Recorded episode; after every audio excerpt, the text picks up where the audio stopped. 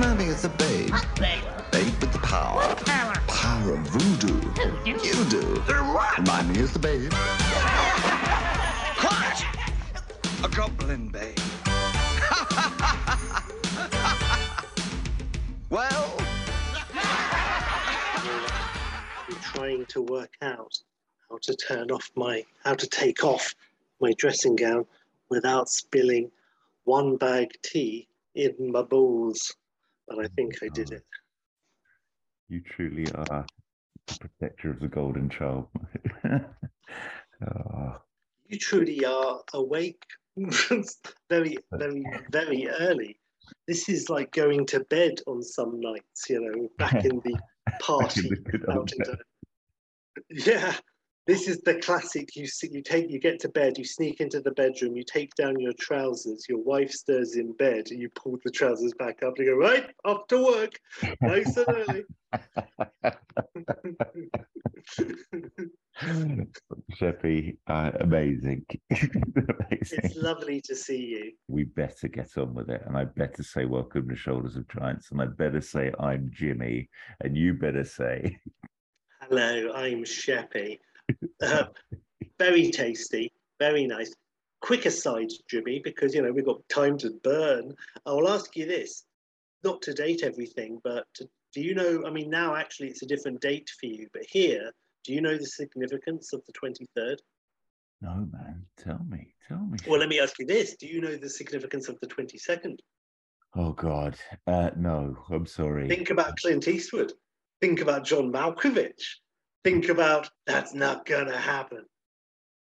I'm so sorry. I haven't even had a glass of water this morning. There's nothing here in the hotel room, let alone a coffee to be ready for this. And I don't. So, 22nd of November 1963 was Kennedy's assassination, and the 23rd of November 1963 was the first episode of Doctor Who, The Un- Un- Unearthly Child. And they had to repeat the first episode the BBC did the next week again because no one watched it because everyone was watching the news because the day before Kennedy had been shot. Mm, So there you are. So today is Doctor Who Day. Was, uh, my long way That's of saying. nice. Do we know how many years that is? That must be 67. wh- Where are we? 65? 59, old son. It's 59. 59. Oh, to next year, right. Next year will be the biggie. Nice. And God, I have not seen In the Line of Fire since we saw it in the cinema, by the way, as a quick uh, Huge. digression. I don't, know, Huge. I don't know what That was a about. really good summer. That was the summer of 93. That was Jurassic Park. That was Groundhog Day. That was Cliffhanger. That was the year we no one saw Last Action Hero. That was In the Line of Fire.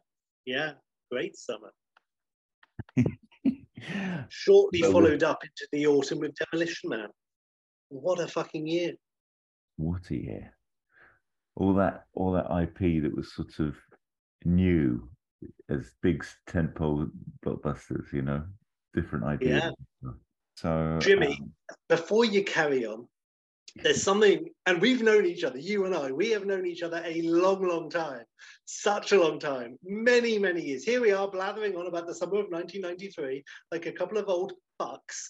But there is something that has been on my mind since the earliest of days, and now, now, Jimmy, is the time I'm going to ask you this. Are you ready? Because this has been such a long time coming. Jimmy, before you ask me, like I love when you get so excited, your now turns into Arnie as well, just to be clear. Like, yeah, you, anyway. you always know that that's the benchmark that you, you can't try and get to. You can only hope, you know, one day as an abstract you might reach that level. please. Um, Jimmy, I'm, I'm not ready, but please. jam bon, the jamster. Oh, Where's the jam? What is Shoulders of Giants, Jimmy? What is this podcast all about? Like, because it has been weighing on me. This podcast, Sheppy, is the What If podcast for movies, sequels, and prequels, and TV sequels and prequels, and anything sequels and prequels, really. Not that we've necessarily explored outside those mediums, but that is us, Sheppy. And uh, we're a celebratory uh, podcast, um, trying to stand on the shoulders of these great artists and uh, Yes. build on their IP and have lots of fun. So that's uh, Absolutely. Sometimes I think you're taking the IP That's on a t-shirt. You can have that. That's a freebie. So, so Jimmy, yes, you were getting to it earlier. Um, I said this one. It's from the 80s. It's a sequel to a film from 1986. Uh, what is the film that I set for this week? Sheppy, you set Labyrinth. Uh, yes, Labyrinth, directed by Jim Henson. Uh, the concept by him, produced by George Lucas, who apparently didn't want to do any uh, publicity or interviews for the film because he didn't want to detract from Henson, which I dig. I just want to stay at home, but good for him. Um, and written, the final draft and the, uh, was uh, Terry Jones, um, who's wonderful. And Terry Jones, of course, black, uh, from, from, I almost said Blackadder, from Monty Python. But there you go. I never even thought about that. Two snakes. So apparently Terry Jones was brought on to do Labyrinth um, and then he was taken off it and other people came in, but it lost its specific humor. So then Terry Jones was brought back in and he sort of put it back together, but he did have a totally different structure in for the film, but he was sort of stuck with the structure that he was left with. But, but that is to say, Terry Jones wrote it, and that's wonderful. It's very funny. It's very funny in certain moments. So that, that's Yes. really nice to know. I didn't know that, so that's great. And it's clever wordplay and all sorts. Um, Jimmy, so uh, anticipating fully that the answer is quote unquote about 20 years ago, when was the last time you saw Labyrinth? Well, as the crow flies and we speak, Sheppy, the last time I saw Labyrinth was about four days ago. Nice. but before that, um, God bloody knows. I would say I'd give it 30 plus, to be honest. I'd give it 30 plus. I, I saw it in the cinema originally, though. Very Oh, that's original. Did you great. do that? Did you see No, it? I did not. Did? No. Okay. Where were you? Uh, which cinema? Oh, it would have been like probably Streatham Odeon or something like that. You know, this is you know just pre coming down south out of London. And, uh, Yeah, coming yeah. south out of London. Think about that. But yes, it might have been the last thing. You know, uh, that your last days a, as a northerner. Yeah. Uh, And, who uh, did you see it with? Uh, I saw it with my then best chum Eddie Wardlaw, who uh, Never be more furious. Never be more jealous. Seething. Emerald over here. yeah, and, um, I think I've heard about Eddie in previous uh, episodes, actually. So you and your bestie, Eddie, the Ed, Ed. Uh, yeah, we went and watched it, and it was wonderful, and I thoroughly enjoyed it and remember loving it. were it. you with Um, your mum or his mum or anyone's mum? Uh, must have been his, I think. My mum had just had, maybe appropriately enough, my little brother Eddie, another Eddie, and uh, I, fortunately, I was too young to be left at home to try and look after him. But you did sell yeah. him years later to a Goblin King. Yes, Sold him for coin, mind you. So let's not forget that. But yeah, so that's nice. 86, absolutely. That's lovely. it's one of the first. And you remember watching it? Do you remember the experience of seeing it at the Flickers? I do, man. Uh, the bit I remember mostly is the the bit in the tunnel with the um, you know, the the kind of the it's sort of it's like the Raiders of the Lost Ark esque, isn't it? They're kind of being chased through the tunnel by that sort of contraption that's got lots of moving parts, and then there's some goblins in the back like moving the parts. and, um, and uh, yeah, I, I remember that really vividly. I remember Dance Magic Dance, of course. Who doesn't? Mm. And uh, who doesn't tap a foot at that? And it's one Oh, of the when I really, I Who really- doesn't toss a baby at that number? it's one of the ones where I really kind of remember the TV spots for it for some reason. I, I sort of Oh, can can remember like I don't know whether I'm misremembering, but Bowie and Connelly on Saturday Superstore and stuff promoting it, you know, and stuff like that. You know, so uh, yeah, yeah, Yeah. that's great. Oh, how wonderful. I heard Connelly say once um, that she, her experience was she just went from scene to scene, day by day, you know, sort of like no idea what was going on and just like bouncing around, like, now stand here and say that. And here's David Bowie. And, oh, and I've seen behind the scenes footage of that ballroom dance. And, you know, who wouldn't be lost in the eyes of Bowie? And uh, 16 or so, 15 year old Connelly certainly was. Um, so that's nice. And good old, uh, good old Bowie, good old his tights, and good old his bulge. And what a wig! what a wig. I'm so so uh, we'll get there in a minute, obviously, but I just want to say I'm so fascinated. This one perhaps the most ever as to where you've gone with your sequel in terms of, you Mm. know, now then wherever. Like, I'm very interested Yeah. in Sheppy. Um, but anyway, we'll get we'll get to that minute. When did you first see it, Old Bean? Well, it, I mean, no, I didn't see it at the cinema unless I've got a total blank spot, but I really don't think so. I would remember. But I did see it very, very early. I honestly don't remember if I rented it out or if anyone rented it out. I don't remember the first time I saw Labyrinth, actually. It's a real blank spot. Um, but it was always seems to have been there. And I did watch it when I was, I think, an appropriate age for it.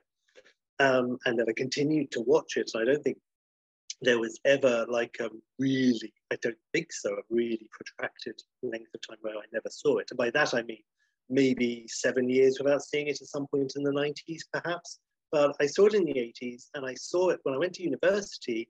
There was a whole long story that I won't get into, but I ended up really randomly with some people renting out some random films in a random blockbuster in a random car park in a random area of South Wales because we were stuck there. Like, well, let's just rent out these films. Look, it doesn't make sense.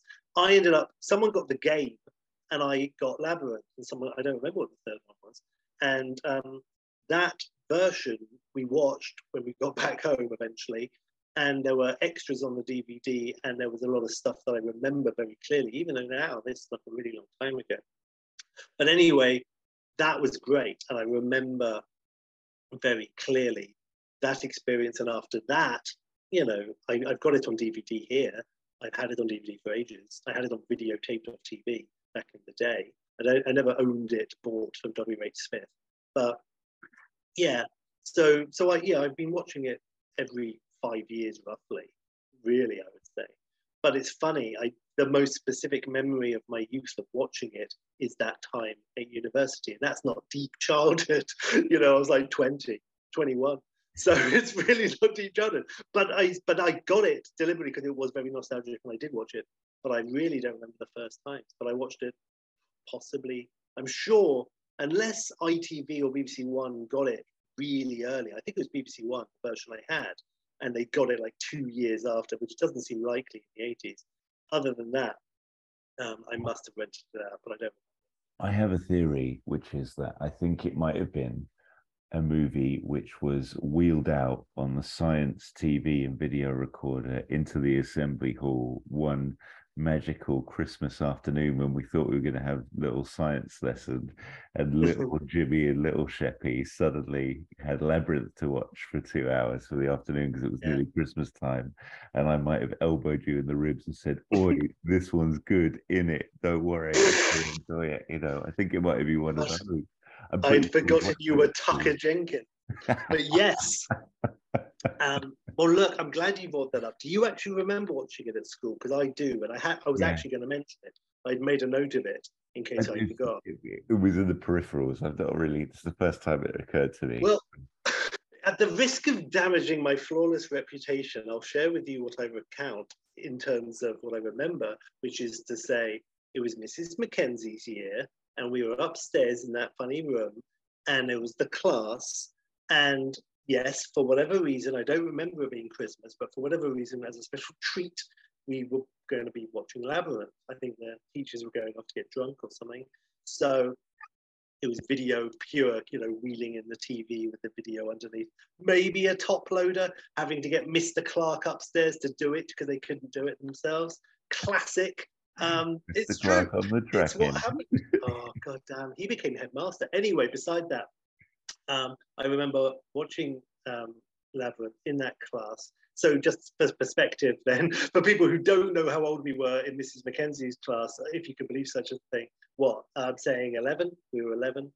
Yeah, Um, yeah. and after the film, I got very excited, and I really, really, and it wasn't the first time I'd seen this film, but I really dug Sed- uh, Sir Didymus, the uh, the uh, swashbuckling fox, and I, yeah, like I say, I'm going to damage my reputation, but I got my 30 centimeter ruler from W.H. Smith, second plug, and I used it and bandaged it like a rapier, and I was running around like a fucking terror, little wanker, running around being like, ha ha, ho ho, how about you, sir? Hoo hoo, and like jumping on chairs and rolling over tables, probably thinking I'm rolling in a really cool way, but it's probably like really slowly, like Clark Griswold leg trying to get up over the top, and then like you know bouncing off Kinge and then be like, ha ha, ho, ho, and, and whacking people with my 30 centimeter ruler. And then in the end, Andrew Backhurst told, you know, he dobbed on me and I got told off and I was furious.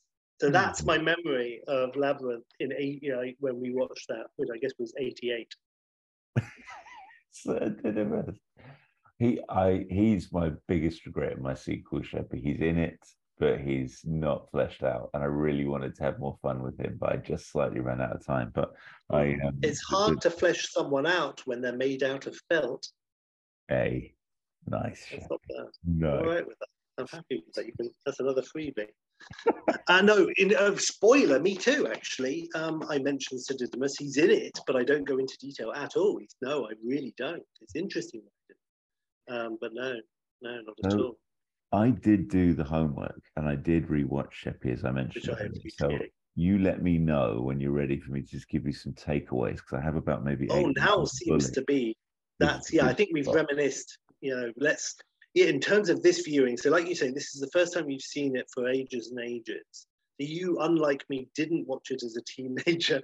So for some reason, you weren't watching Labyrinth as a 16 year old. You were off busy smooching somewhere behind the bike shed at 16. so Only you weren't watching modelled my Labyrinth then. hairstyle after Bowie. No, well, I dig it. I dig it. It was, it was tricky. There were and the Snickers. down them. Anyway, So- so, so you really hadn't seen it since are you saying from uh, you know, the very early like mid 90s you reckon? but I, I, like you, I watched it lots, so there wasn't too much that was a surprise. It was very happy to wash over me again, and lots of lovely little moments. I think probably the the couple of little things, particularly just vibe wise, that I had not really clocked as much as a kid was. You know, it really does lean into all the fairy tales and all the sort of, you know, even just at the beginning, she's got lots of the books in her room and stuff that then have influenced the movie and stuff, which was Yes. really lovely touches.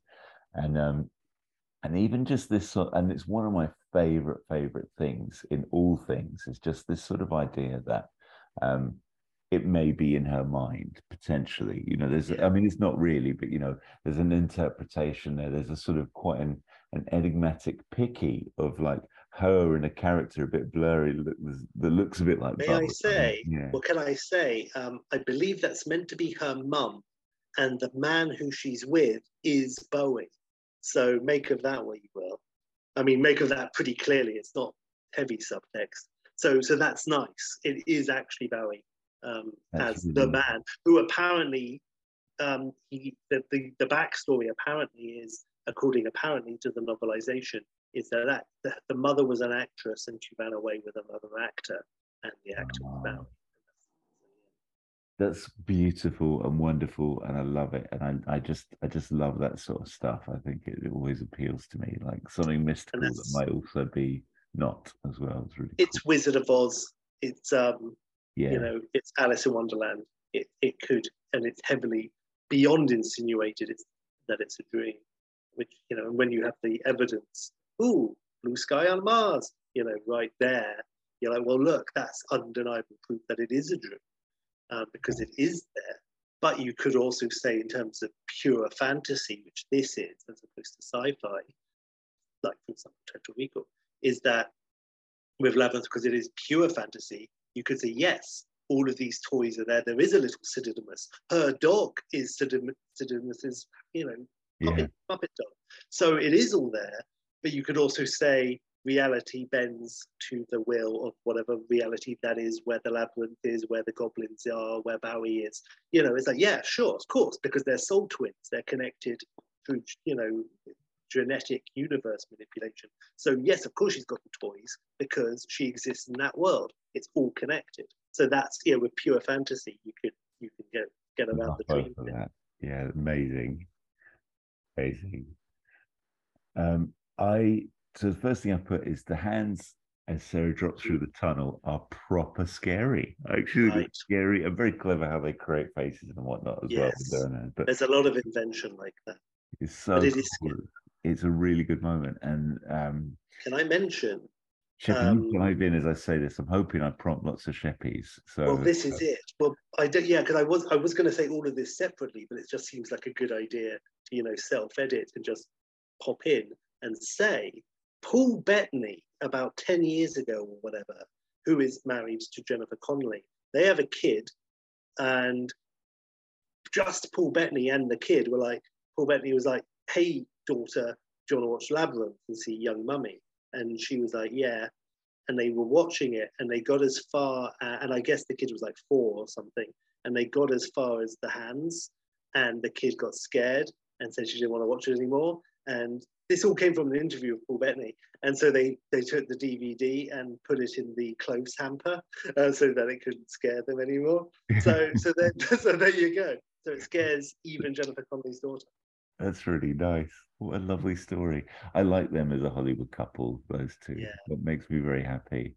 And I'm really happy that Jennifer Connelly's in basically the biggest movie of the year, you know, in Top Gun now, and like having a, you know, a, a 20th career resurgence sort of thing is amazing. It's beautiful. She's Um, someone who never really went away. That's true. Like she And- resurgence. and she was always right there. But she's kind of like one step up from Elisabeth Shue, but one step down from, you know, someone AAA, double triple A. Roberts you or know, something. Julia Roberts. Roberts in Yeah. the day, certainly. Meg Ryan in the day, certainly. Jolie, um, Jennifer Lawrence. You know, she's always been there, but she's, you know, but yeah, it's like in between, like I say, just above Elisabeth Shue. Yeah, agreed. Yeah, Um, good. So, and I love Jennifer Connelly, uh, Rocketeer for Life, and Everything for Life, and she won the Oscar for I want to say Requiem, but it might have been a Beautiful Mind. Yeah. But there you go, might well have been, which is where she met Betters, of course. All bets Yeah. were off. All bets were off. Um, That's his autobiography.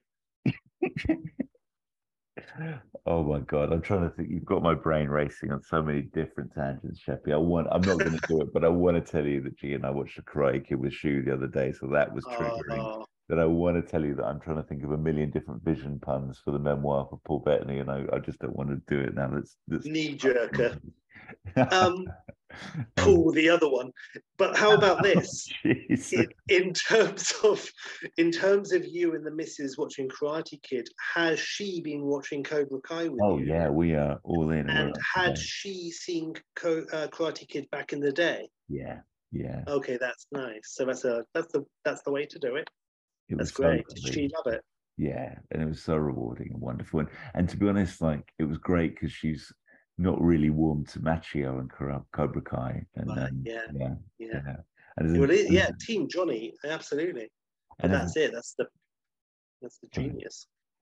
as, as a little uh, zag on a zag on a zag there, Shep, I'll quickly say, very interesting little interview on Happy Sad Confused podcast with Macchio, where he talks about his sometimes his con- conflict with what the guys come up with as writers for him. Right. on Cobra Kai, and um, and you know, wanting to make sure they don't totally butcher the Daniel Yeah. character in their love of Johnny. Like, do you know what I mean? It's really interesting, I think. And uh, I've heard him talk about that elsewhere, and I'll get to that pod at some point when I come back to that. But yeah, he, um, I know, I bet you anything in that he said about he offered to pay for Johnny's car in like the first couple of episodes. You know, that Yeah. you know, he made sure that Daniel offered to pay for the car. yeah, it's nice. It's good. It's important because they could both True. be awesome. You know, You don't wanna go the other way. in the latest one, don't they? You you up to date, Sheps? Yeah, yeah. Yeah, nice. I think I really love the end of this one. So it was fun. That's a great zag, man. I'm loving it. A sec. We don't have time. We've got two epic adventures coming up as well. But anyway, I'll just say, um, mine isn't super epic, but by Jimmy standards, it's a little bit epic. So Oh, I can't wait. um, I cannot wait. the um, so I just put the wall faces are hilarious, and this whole the one that has doesn't never gets to say his line of, of Mm. Doom ahead, and he's like, "Do you mind? It's been a while." And uh, okay, and Hol- you know, Hoggle's like, "Okay," and he lets him say Yeah. his line. It's a really lovely touch. That's got They give done. character to everything, like the turn back from eternal fate. You know that that Yeah, exactly that. Yeah. that was amazing. I love how, um, and I, I think I probably said this on the Muppets pod, so I'll just make it again a very quick comment. But I feel like the Hensons must just be the biggest dog lovers because all their Muppets and puppets are just they're just like dogs where they do their little Yeah. with Yeah, yeah. like, you know, That's a good visual gag for a pod, but the, the, the, the listeners know he did the Muppet face, sort of the laughing mouth open thing. Yes. um, I made this comment a bit late. Like, you know, I say I saw, I saw this about a week ago, to be fair, and I've forgotten what's on his head. But there's some amazing life lessons. And there's this one, is it an emu on that guy's head as a hat? Oh Is yeah, yeah, something like that. Yeah, It's a long-necked bird. yeah. And, uh, and he gives, you know, lots of amazing life lessons, but it's not fair, but that's how it is, you know. And, um, Yeah. And yeah, I just I love it. You know, sometimes it feel that we're not making progress, but we are. And you know, this this is actually as I do hair around the country, Sheppy, and stay at lots of hotels to do this. You know, I, I was taking a lot from it. I was taking a lot from it. It's nice. Know, Um, I'm loving it. the bog of eternal stench. I feel like that stayed with me as a concept. Like I, I don't know. Like I remember. It certainly stayed with you as an aroma. I, I remember we went to a, a field trip to a sewage plant in Cranley. Do you remember that? Probably. Of course, how can I forget? that would have come up a few times, I'm sure, of that that trip. Something came up. Um, I love. The amount of poos. It was like Willy Wonka's chocolate factory. How I could, no one would forget that it was a waterfall of individual poos. You don't forget that. It No. was Mr. Hankey's entire family. Oh God, yeah, it was. Yeah, It was life changing and it made me the man I am today. I'm glad they did it. You know, on balance, I think that was actually Yeah. a thing to see. well, it certainly put things in perspective, I'll tell you that. Uh, no, I loved it. I loved it at the time. I looked at that fountain, that waterfall, and I was like, there you go. There you are. That's that's that's wonderful. I expected like in the mission, like a tiny little like I don't know, a mouse on a crucifix go over the top. Um, it was hardcore.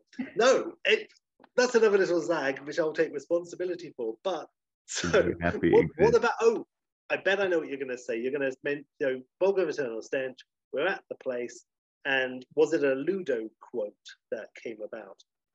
No, go on, Sheppy. What did you have in mind that I? I Well, I remember at Gleeblands in the changing room after PE, there was often a, a pungent cloud of pestifying aroma, and there was often the cry echoing through the locker room of "smell bad," and that was that was a staple. So that, um, yeah, that's, Good old Ludo. Perfect. that's another great character. It is. They're all brilliant, aren't they? And I love Hoggle as well. And I um, Yes, he makes a wonderful noise when he donates his coin and has to donate a coin. I just he's just Ah. one his expressions is that's great. Brian Henson, uh, Jim's son, who also who went on not long after, like five years, six years later, directed the Muppet Christmas Carol. The good old Brian Henson. What a legend. Well, What a legend. I mean, spoiler alert, he's my director, Sheppy. So we'll, we'll Oh, that's lovely, Jimmy. Lovely. Can I ask then, the whole sewage thing, yeah. was that you were making a reference to a time I in our lives where we went Yeah, I just wanted to remember that we'd been to a sewage plant. I've been to a lot of smelly places in my life, Jim. I'm relatively proud to admit it. But yes, you're right. It was a smelly place, but it was it was mechanical. It wasn't like going to like a natural place, you know, where just like it really stinks of just natural shit. You know, man-made shit literally is one thing, but it's separate. But there's something to be said of like you know a hot spring somewhere in New Zealand, which is very good for the skin, that smells like a thousand bad yolks and that yoke is on you. Oh my god, I'm gonna move on. I'm gonna move on because that was wonderful, Zach. I'm very happy it's in the pod. Um, I love the knockers, and I mean this very literally. Uh, when uh, the knockers are all talking, it's, it's sort of yes. is it even CGI? I don't know, but when she No, no, God, nose, no, no. It's Muppets, man. It's all Muppets. so good, and like it must be like Play-Doh or something when she punches the nose of the. The, the Yeah, yeah. amazing, and Yeah, I love how she says, "I'm sorry," and he goes, "That's all right. I'm used to it." You know? Yeah, yeah, yeah. It's that human. Well, again, you mentioned earlier, and of course, it's the Muppets, and it's Jim Henson, and it's the Muppets, and it is, and the, the hands and the, the humanization, the little touches, that's very specific brand of humor. Yes, and they're all experts, and the the Muppet face and the you know quarter pounder of cheese roll face and all of that. It's it's all there. It's you know these people are geniuses, and they had been doing you know, talk about 10,000 hours of practice. They've been done, you know, at that point, what, 10 million hours of practice. So they knew they knew what they're doing in their bones. So all of that is wonderful. And the, uh, you know, laughing and the clunk when he puts the thing back in, and all the riddles and the clever things I'll never understand. It's like the Die Hard with a Vengeance water bottle thing. I never understand it, and I know it. I can see it, and I, you know what? I understand it for like 30 seconds, and then it just goes. And it's exactly the same with the. But then he would be lying and all of that shit. Um, yeah, that sort of the, the, the logic trap. It's good stuff. It's that's how Captain Kirk blows up computers every week. Um, so it's good. so I like all of that stuff. that, by the way, that last little minute is maybe my favorite of your Hmm. monologue. There's so much gold in there and observation. It's perfect. Um, um, one thing I had never noticed before, or maybe I hadn't I've forgotten, but there's there's a little moment where they've got some rocks and they sort of the camera pans around them and then they basically certain angles actually forms Bowie's face. Oh, It's a really yes. nice touch. Yes. And um, Henson and this other person spent a few days going mad designing that shot apparently. oh really? Wow. Yeah, it's a very clever shot, and it's not immediately apparent actually. You have to sort of pay attention to see it. It's, it's a real Last Crusade leap of faith wannabe. It's a, it's a pure perspective job. Nice. I really liked it. Gave me a little shiver. Um, yeah.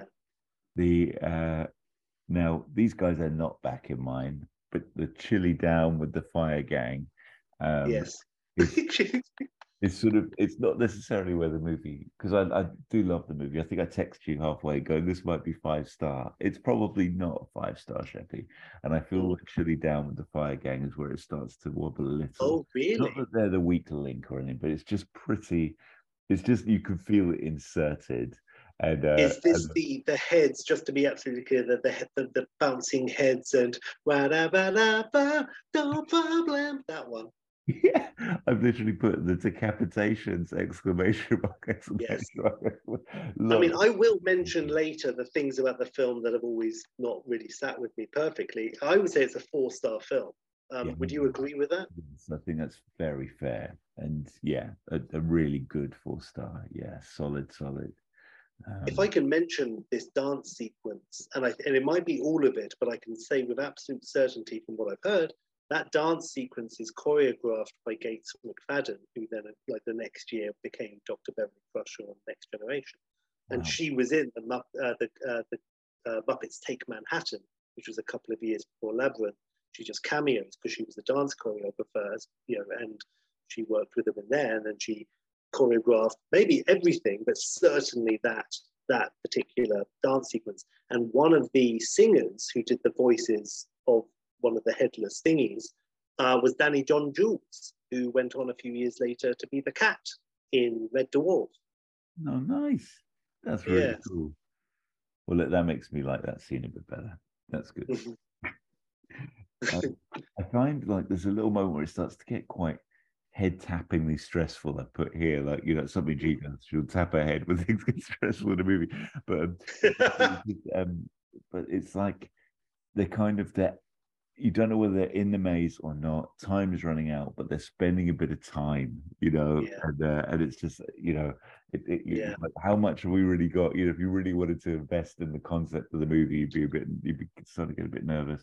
it's Um, true. It the film itself forgets about this ticking clock, sands of time running out thing, and it gets a bit meandery in the second half. You've got dream sequences, you've got like rubbish dump trash ladies.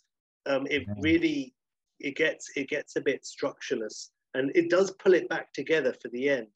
But that is something that I've always had a bit of a problem with. And let me say, whilst we're talking about it, for a film called Labyrinth, it's like The Rock meaning the film, there's actually not very much in The Rock of Nicolas Cage and Sean Connery doing a Die Hard on Alcatraz. They're in mine carts and they're driving around San Francisco and stuff. And in Labyrinth, there's actually very little of her in a proper maze. And that was actually something that I really wanted to rectify in my version. Spoiler, exactly the opposite. But in terms of Labyrinth, um, you know that that is a bit of a, a bugbear. Is- is- yeah, there's there's not much of her actual wandering around some sort of level and stuff. Amazing, Shippy. I can't wait for the bloody sequel. I just so um, I was I've just put here like I normally have big problems with magical stuff. Like it's grates on me. Like can't Gandalf just sort it out in Lord of the Rings? Like where do the powers begin and end? I need a top trump card on these people. I need to know specifically what they can and can't do. You know what I mean? I, I yeah. get a bit antsy about that stuff. Um, but yeah. one thing that I think Labyrinth does quite well here is, you know, if you were being a, a, cynical character might say, you know, the Goblin King really, why is he using Hoggle, you know, to do some of his dirty work and take her out the mage and all this sort of stuff when he could just flick a finger and do something, you know? But maybe it's a free will sort of God situation where the person has to make their own decisions and he can absolutely. I think that's true. I think he's just bored as well, is Jareth. Yeah. He's just having fun.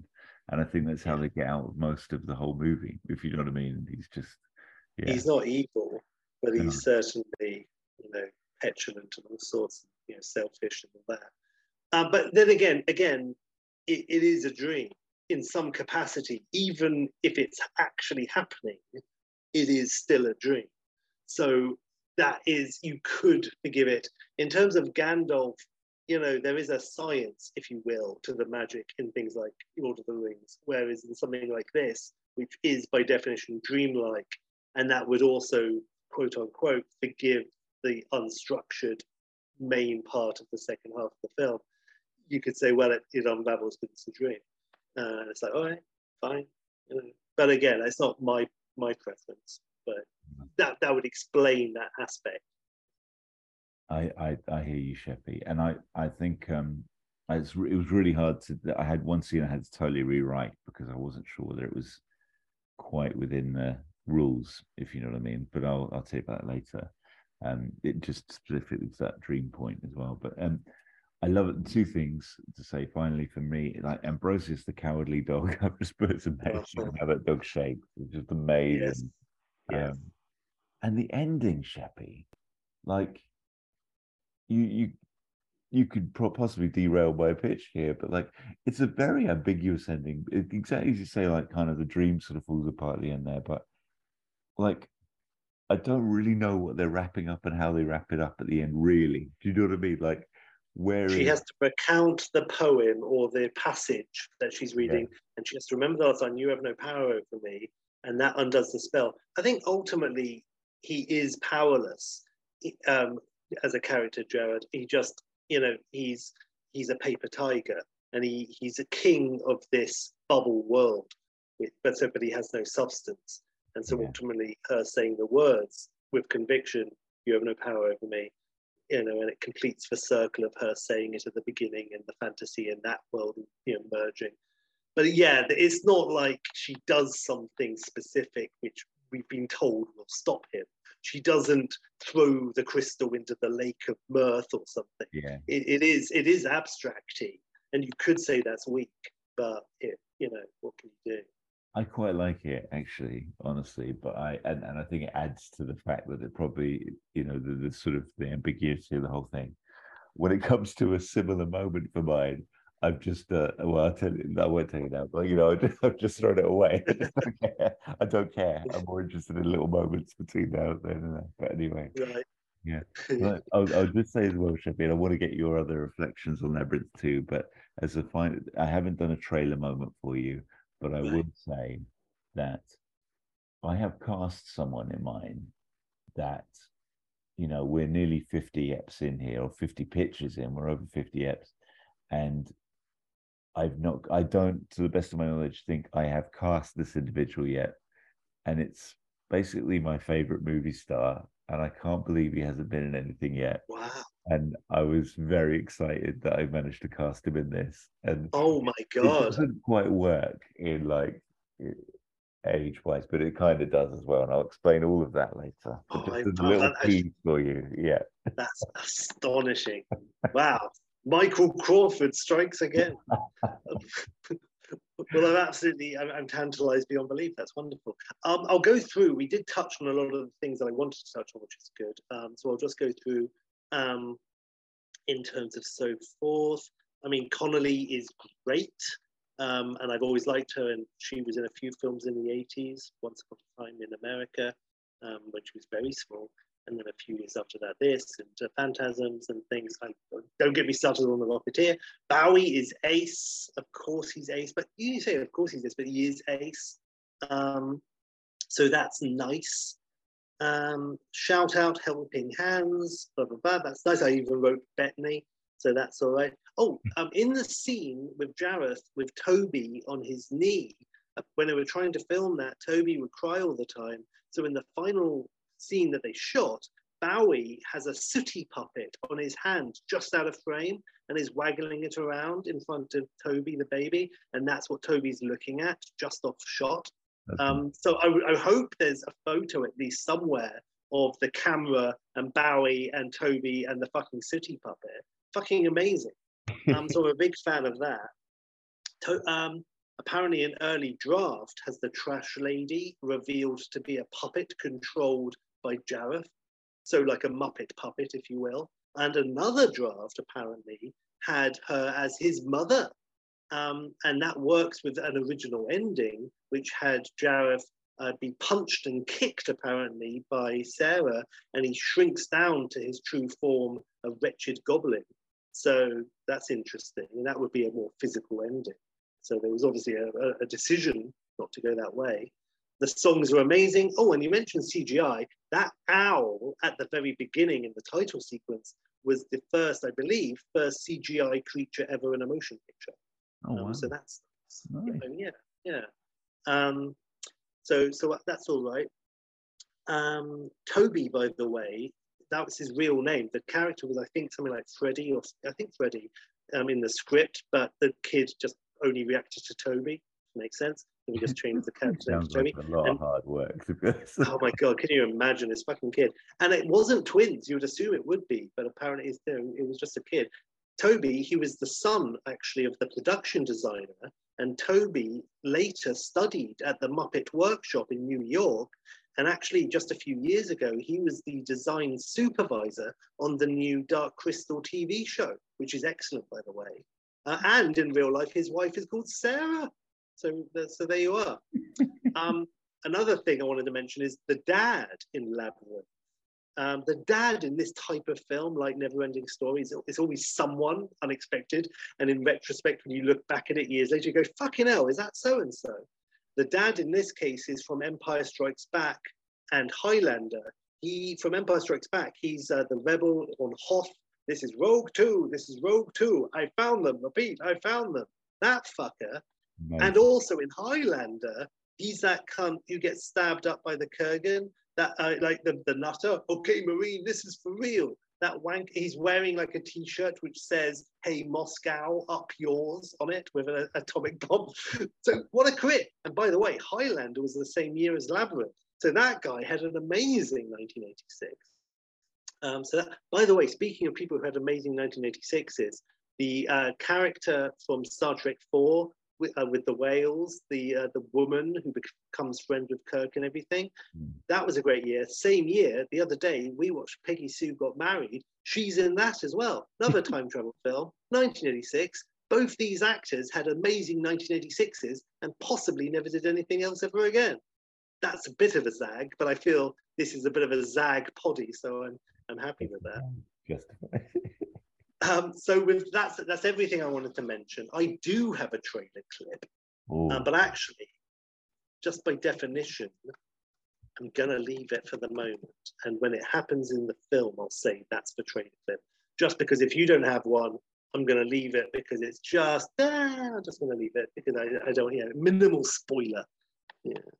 Although, you, you- but I, I'll tell you what, maybe I'll get to it in a second. But if you're happy, Jimmy, I think I can jump into my my labyrinth sequel Yeah, Uh, pitch. yes, I'm so excited. I'm so excited. I um yes, I'm I know you're gonna have done amazing things. Well, that's a terrible thing to say. I don't know, man. I don't know. I, well, I let's know you've done a pitch. I know you've done a pitch. There's just no pressure. There's just it's I- just, uh, There was another one. Um, there was another idea, which um, like just a very concept, basic concept that I won't say, just in case that's what your idea ended up being, and I don't want to just like say. But I did, like often happens, a secondary idea did pop in there, and if I remember after your pitch, I'll just say it was like a sentence. Um, but in this case, I did it a slightly different direction. There are sort of different things you could do with a labyrinth too, um, but I decided just to go pure, straight sequel. So mine is literally Labyrinth 2, Roman numerals, colon, The Secrets of the Nine Realms. Wow. And it's 1988, so just, just two years after, pure. It's directed by Jim Henson. And it's starring Jennifer Connelly, David Bowie, with Brian Henson, Dave Goelz, Frank Oz, Danny John Jules, and Tina Turner. Oh my god. This shit just got real. Um, Amazing. oh, I'll tell you what, the trailer clip is it's Jareth, and he's saying, You may turn your back on me, Sarah, but never forget the magic. Never forget your connection to the spell, for you know the words. You have but to say them once again. And you know, images are happening over the top of this. And then it cuts to him. So don't help me, Sarah. Help my kingdom. Help my subjects. Use your power and dance once more. So there you go. Nice. and then it's like Wonderful. Labyrinth too. I'm so happy and pleased you've done the Sheppy and gone straight sequel like that. That makes Yeah. me so happy. I haven't done that, so that's great. So we can just Nice. yeah, put a pin in that. But that's That's that makes that, that's good Right, stuff. Well, yeah, amazing, No, I'm all for it. Now this was this is one of those times where I mentioned which um it was more or less done, and then this sort of concept came to me, and then I wrote like an extra six pages, and that's what I'm and this is what I'm about to jump into. So straight in pre-credit scene.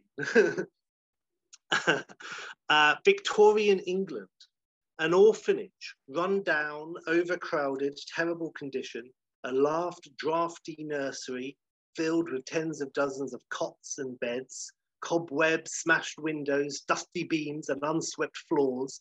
Dickens wept, I wrote, smugly. All children share the uh, share the room, ages you know very young children. A lackluster nurse or carer finishes the check on the quote unquote guests and returns to the other room where we hear the sounds of laughter and rowdy merriment coming from other nurses and so-called doctors and carers, and the clinking of glass and the raised voices of the intoxicated. And the large room stays, you know, it's kind of dark, um, but there's light coming in from these huge windows.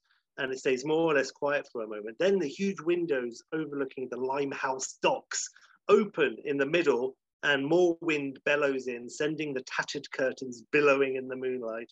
We see the floor and a long shadow grows in the window's entrance, obviously very similar, oh, identical to the shot in the original. The shadow enters the room and feet enter frame, making footprints in the dusty floor, boots, a cape, confident strides. We see snatches of an extravagant wardrobe and amazing hair. We see rubies on fingers and a jeweled scarab at a belt.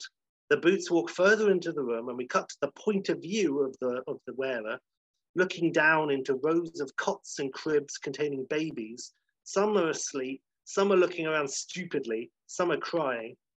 It's a safe assumption that this is Bowie, but no, it's a bit of a twist. There's a reveal as the figure's eyes come into focus as they move forwards, filling the frame, as the eyes smile. And now we see they belong to a woman. They belong to Tina Turner. This is the Celestial Empress. Uh, I won't lie, she's very similar to Thunderdome. Um, and, and we hear the female voice of the visitor murmuring to herself. We don't get a good look at her at this point, it's all just glimpses. And we hear her say, Hmm, now what do we have here? And staying in her point of view, we pass one baby, then another, looking down as we pass by one baby in a cot and another and another, and the vis- visitor's shadow passing over them as she passes. We continue to only see her in little bits. Uh, her voiceover continues as we move like right to left past all the babies in the cots. And the Empress uh, says, Any futures worth seeing? Any destinies worth scooping up? Hmm, and you know, one baby, like too dozy, too next baby, glum. Who likes a glum baby? Oh, too skinny. Ugh. Now like a very serious looking baby. Oh, you'll be a banker, no doubt. And another and another, a scribbler, a thief, a runaway, a carer, a serious lad, a fussy girl, a born whiner, a failed artist, a failed husband, a failed life. Baby, baby, baby, baby. And then we cut to like a long wide shot of the entire room as the figure twirls and exclaims, Oh, who could ever want such things as you? And back to a point of view. And then she comes across a baby who's sitting up, looking right at her, us, with these large eyes and inquisitive and honest, but with a bit of a twinkle. And uh, the Empress is, Ah, but what is this we have now? A thinker, a keen mind, a sharpened soul, I think. And wait, yes, do we have? Is this? And I write into the eyes, and then the uh, Empress, you know, a point of view moves right up to the baby. And we cut to the baby's point of view with a huge silhouette with the massive hair like a mane, leaning right over and looking down at the baby, the face in shadow. And the Empress addresses the baby. So tell me, little one, do you like to dance? And the baby kind of coos. And the Empress laughs a bit, and like, of course you do. And gloved arms to the elbow, you know, come reach down and pick the baby up, who remains looking without fear but open curiosity. And uh, we have a dancer, a schemer, a riddle maker, a problem for most, a disaster for others. The things I see in your eyes, my, my. Oh, my baby boy, I do see your future, and it is magic and we cut to a long shot as the figure carries the baby out, holding him in front of her almost at arm's length as she strides back towards the window. And the Empress is like, Are you ready, my little one? You may have great things ahead, my boy, my prince, my king. so come along and let's see what you're made of, my little, hmm. To name a baby, name a baby. What could you be? A Methuselah, perhaps? No, no. Are you a Pippin? no. And the shot now is like from floor level, facing the windows, and looking up as the figure, now backlit by the dock lights shining in through the fog beyond the window, carries the baby away and out into the light, which is growing brighter and brighter the closer she walks toward it, away from us. And her final words as she leaves are like, I think you'll be Jareth. Yes, Jareth and let the dance begin. And cackling with laughter as the figure is swallowed by the now blinding light and the double windows slam shut and the light cuts off the instant they close, leaving us in this big wide shot with the room once again all in darkness and the only sounds are some baby noises and the wind. And we cut to black and Labyrinth 2 comes up and the full title in some territories, but perhaps not in others. Sometimes it's just called Labyrinth fucking two because they can't be fucking asked. That was so um, dramatic, Sheffy. That was ridiculous. It was wonderful. wonderful. I can see it all. Amazing. I'm in. I'm in. so, to sum up in general terms, Sarah, it's she's 18. It's two years later, three years later, assuming she's 15, 16 in the first film. So now she's 18. She's moved away from home. She started college, uh, as well as holding down a part-time job. She lives in college dorms, but everyone else uh, seems to have like handled things really well. They're having fun with no troubles fitting in, etc. She is facing the grim realities of quote unquote adult or more adult life.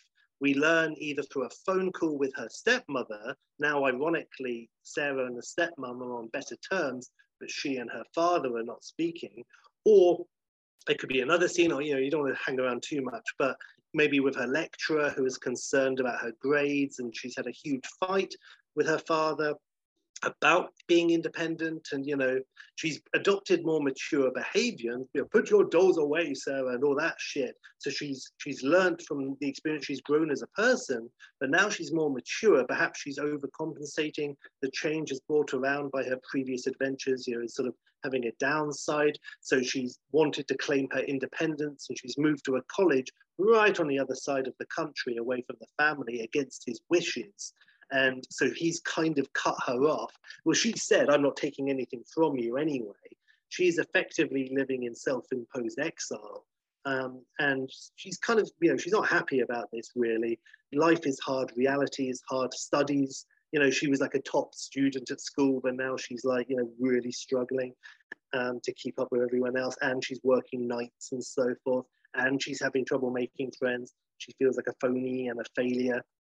Um, also, um, since, you know, quote unquote, growing up, she's lost contact with her special friends. You know, anytime you need us, and, you know, so Sir and Ludo and Hoggle haven't been seen for some time.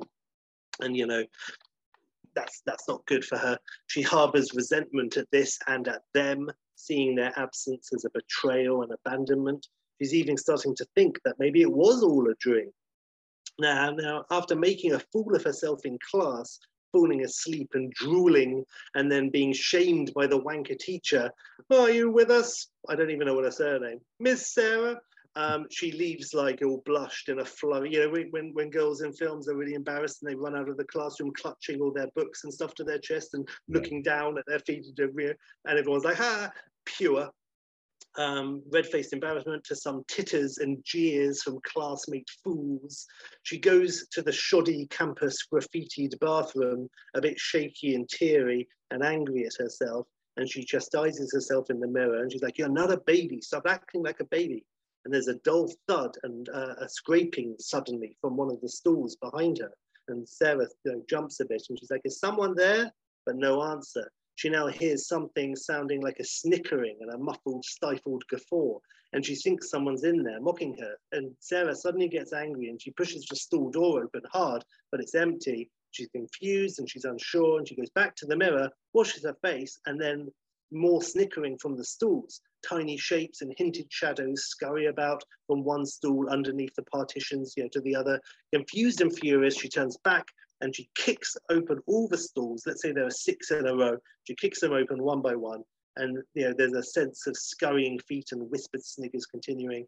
And she gets to the last stool, and there's a moment of tension, and there's a slight swell in the music. And she kicks that one open too, and it is also empty and she turns back to uh, the mirror and she sees herself and behind her suddenly a tiny form with yellow eyes then shooting back away out of sight sarah reacts and pursues you know darting looking under all the doors and she opens the very first stall door again and this time there's no one there but behind the door there's just like an empty space very dark no toilet but the back wall is missing there's a jagged hole smashed in the brick Sarah's like, what? And she steps up to this hole, and the sides are like not like you would imagine. They're like mossy rock.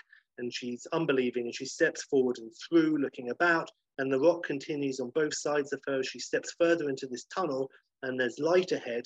And the rock tunnel opens out, becoming an exit to a cave, which she steps out of.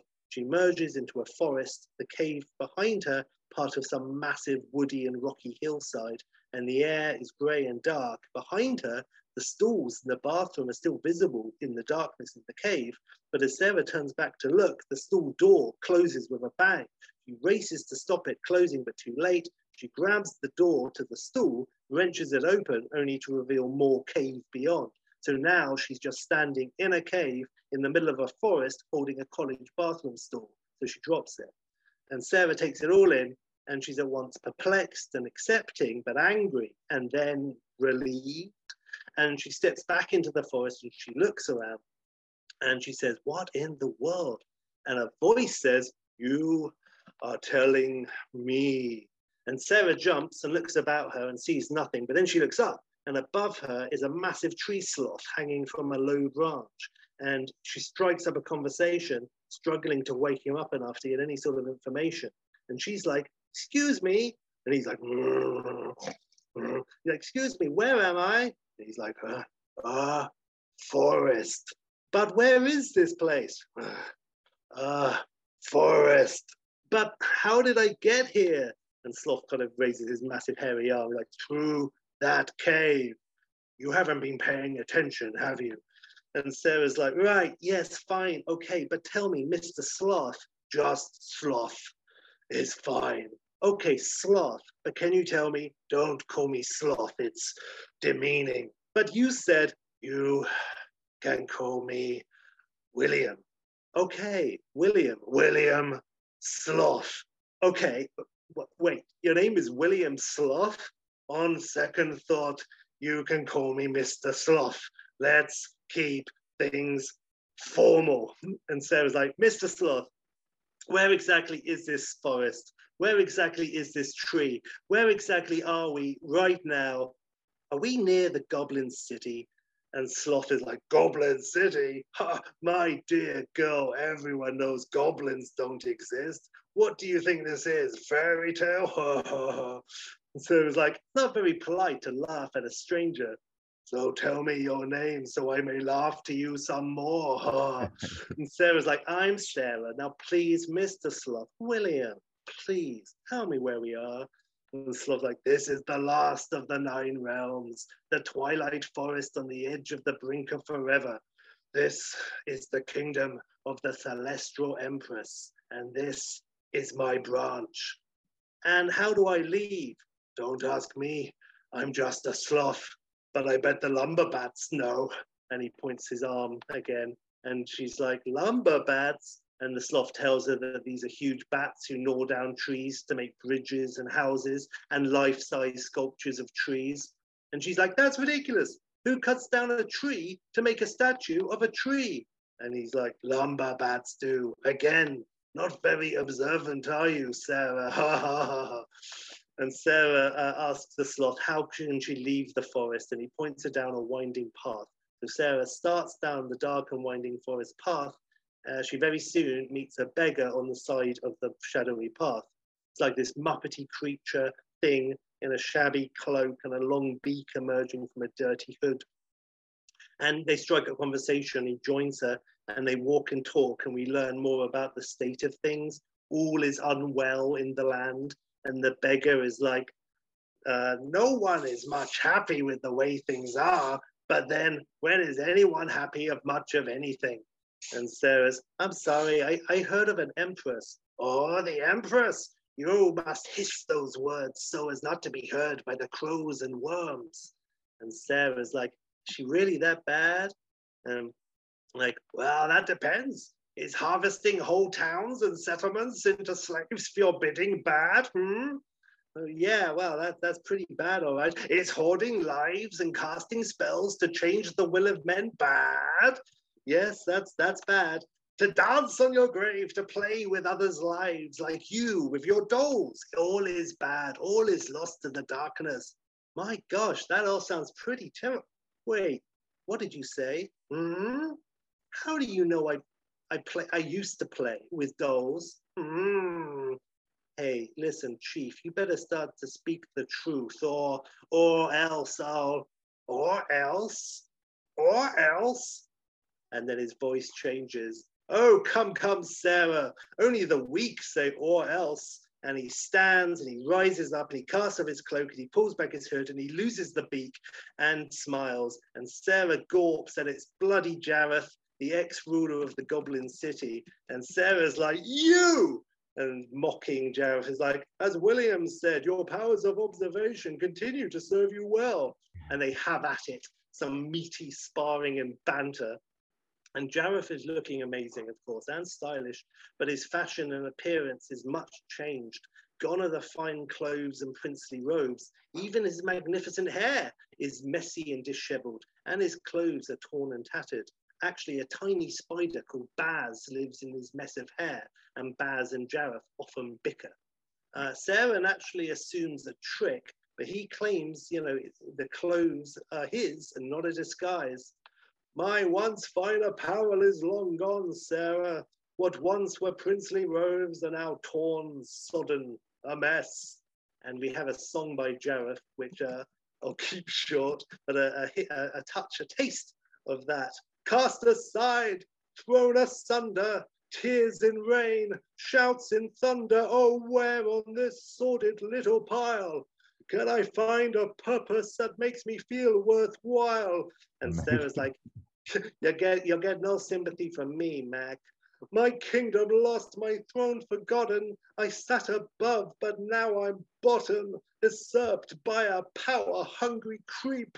I'll find my magic and use it as she sleeps. And Sarah's like, and I bet there's a bridge you'd love to sell me too, right? And Jareth's like, oh, I plan revenge and strive for my return. I'll never rest till her sacred land will burn. And after this frankly amazing number that goes on and on, Jareth admits that it was indeed he who brought her here, and she is up for a fight. I knew it! But he claims benevolence, and she is naturally skeptical. But she learns that this is the world beyond the Goblin Kingdom, beyond his, his land, beyond the walls of his lands, and more. She learns that while it's two or three years for her, it is untold eons later here, and Jareth has been robbed of status, position, and power. And Jareth is like, for the Empress of the Celestial Realms is more than just another stooge with eyes on my jewels. For it was her that my power first did come. She found it deep inside and gave it as a gift, bestowed such riches. And then, after I lost precious Toby, and worse still, I lost you. Well, she took it back. She took it all back. And uh, so he tries to get into the song again. Betrayed from the one I called mother, never have I sown such betrayal from another. And Sarah interrupts and totally cuts him off. Okay, okay, enough of that. Just answer me straight.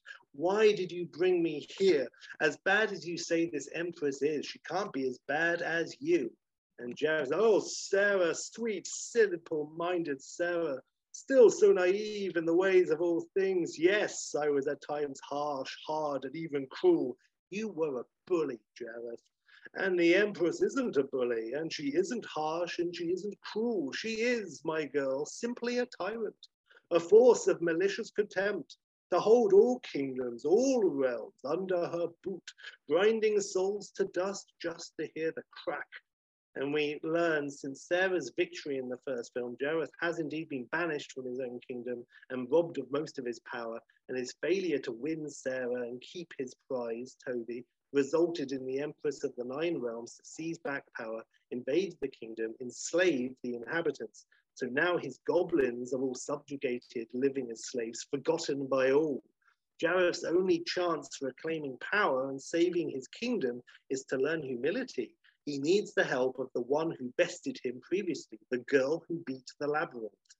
Uh, Jareth is like, my kingdom wasn't great, but it was fun, and my subjects ultimately wanted for nothing. Could I have been more generous? Yes, I suppose. Could I have been more patient, kind, and forgiving? Possibly. But we sang. Oh, Sarah, how we sang. And Sarah's like, and the labyrinth? What you knew as the labyrinth is gone, decayed, crumbled. So look around you now, see the twisting path beneath your feet, the wicked roots and the gnarled trees, the sky of soot and the ground of ash. And she's like rolling her eyes. Like, there are riddles in the air and whispers in the dark. So look around you, Sarah, for this, this land, this kingdom, these realms, this is the labyrinth now. And from these walls, there is no escape. And uh, so once, you know, Sarah fought to traverse this kingdom, now she must fight for its survival. That's probably a tagline. Um, so now, deep within the empire of the celestial empress, Sarah must make a certain peace with Jareth, and he with her, as they journey through the nine realms to reach the fortress of mind's desire in the center, the empress's temple. Uh, this labyrinth world is more hostile, treacherous, and unforgiving than the one Sarah had previously walked. And Sarah at one point is like, it was never fair, but now it's actively vindictive. And Jareth's like, nothing can prepare you for what lies ahead. And yet you are the only one who can set things straight. Only you, Sarah, have the power to solve the maze and defeat the Empress. Why me? And he goes on to say, because it was you, you beat the labyrinth, you, you braved the labyrinth, you beat it, you broke the spell, and you smashed my kingdom. And now, radiant woman, it is you and only you who can use your power from me, held by you to restore the land and save my people. Not for me, but for everyone else. And that's the uh, that's the trailer quote as well. Um, and so, it's like, I made it through your labyrinth. How can how hard can a few realms be? Oh, Sarah, sweet, simple, foolish Sarah, the realms are the labyrinth, you idiot. And he goes on like that. Um, armies have been lost trying to make it through the maze of the nine realms. Entire civilizations are still out there somewhere, forever wandering, always lost. So now Sarah and Jareth must uh, travel as vagabonds, which Jareth has become, and they move from sort of weird, twisted towns to the countryside, to mountains, to woods, to swamps, to wild plains and abandoned cities, all twisty turny, all uh, and you know lots and lots of things, lots of obstacles to overcome. Um, each territory or realm is different, and they come across vastly different but equally treacherous, um, like obstacles, dangers, riddles to solve, funny Muppet things pop up and stuff. Um, there's like a three-dimensional maze with all sorts of levels like that called either bit. Um, there's moving parts and traps, both in logic and geography. There are riddles, chants, puzzles, and mysteries to be solved and navigated. A woodland maze inside and around massive mammoth trees and the canopy above, weird squawking and untrusting and untrustworthy meow birds a desert maze with rocks and quicksand and scorched earth that sizzles and hisses at you and probably sings at some point. A forgotten ghost kingdom of a forgotten prince, overgrown and long alone. This place is stone corridors, spiral stairways, trapdoors, hidden doors, drawbridges, rotating walls, probably paintings with Scooby-Doo moving eyes that probably sing. A cavern of wonders beneath a mountain, underground lakes, echoes that sing and mislead, pools of still ancient bottomless water, uh, a classic hedge maze for the love of God. We just get one of those? A classic stone walled maze, a maze of mirrors within a snow globe, a maze of immense rat things, benign, but you don't want to be run over by one of them as they search for the and chase for cheese, which is legs and is constantly pursued. No time to stop. This race is Gorgonzola. Uh, on their journey, they may solve the riddles of the mega labyrinth, escape the traps uh, laid by the Empress to hinder and stop their progress, to meet an assortment of Muppets who act as friends and enemies. Some of them may stick around or come back and you know form the posse.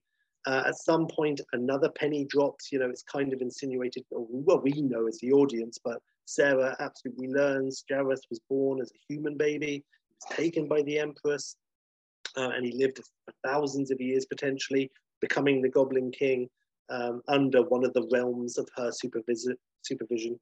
Uh, he had the magic as a babe that he saw in Toby, um, and it has happened for millennia. A babe is taken and its destiny feeds the world. The Empress knows this and she wants more babies. The Empress also serves then as a surrogate mother of sorts to Jareth. So for her fashioning him and preparing him to rule was one thing, taking away his kingdom and power when he was beaten by this earth girl was especially painful and hurtful for him. And of course, this whole thing is very humiliating. Sarah must defeat all the barriers and leap all the hurdles. Um, now, maybe we cut back and forth to the Empress's temple, or maybe we wait until the third act, spoiler, when they get there. But if we do cut back and forth, in any case, it's like a Mayan style hardcore temple atop a massive carved mountain and there is the Empress Tina Turner, and she has a great entrance where you see everything. Well, not everything, you know what I mean. She's been in shadow, and she's like "Pada," and there are lots of songs, of course. Uh, she reshapes the landscape of the kingdoms, moving landmarks and mountain ranges, towns and rivers and trees and valleys, all at her pleasure uh, to move the pieces of this maze, cheating as Sarah moves across it. And all the while, her true plan is mentioned and hinted at, teased at, and alluded to but we don't get told straight away. Um, Sarah finally has enough of Jareth and his, his whittling and all of that, and she doesn't still really ultimately trust him. And she's saying, you know, she still doesn't trust his motives, and and she abandons him. And he's like, she'll be back, and then he's taken by some trapdoor or some weird maze, like maybe a man made out of hedge comes out of the maze and takes him in or something. So Jareth is imprisoned in a massive like bird cage. This is probably just past the halfway mark. Uh, massive bird cage and ridiculed by Turner. Actually, this is probably just before the halfway mark. And Turner's like, why, take a look at Jareth, the fallen goblin king, and your savior, a little girl not even halfway through the maze. See her stumble and fall, Jareth. See her fail and witness your own end.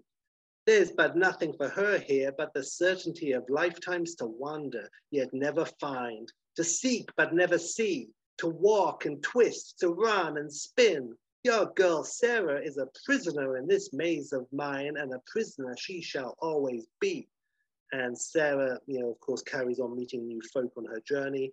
One is a former resident of the Goblin City who was a child when she was there, but is now like this ancient old creature sort of carved out of the mountain or something, and he helps her.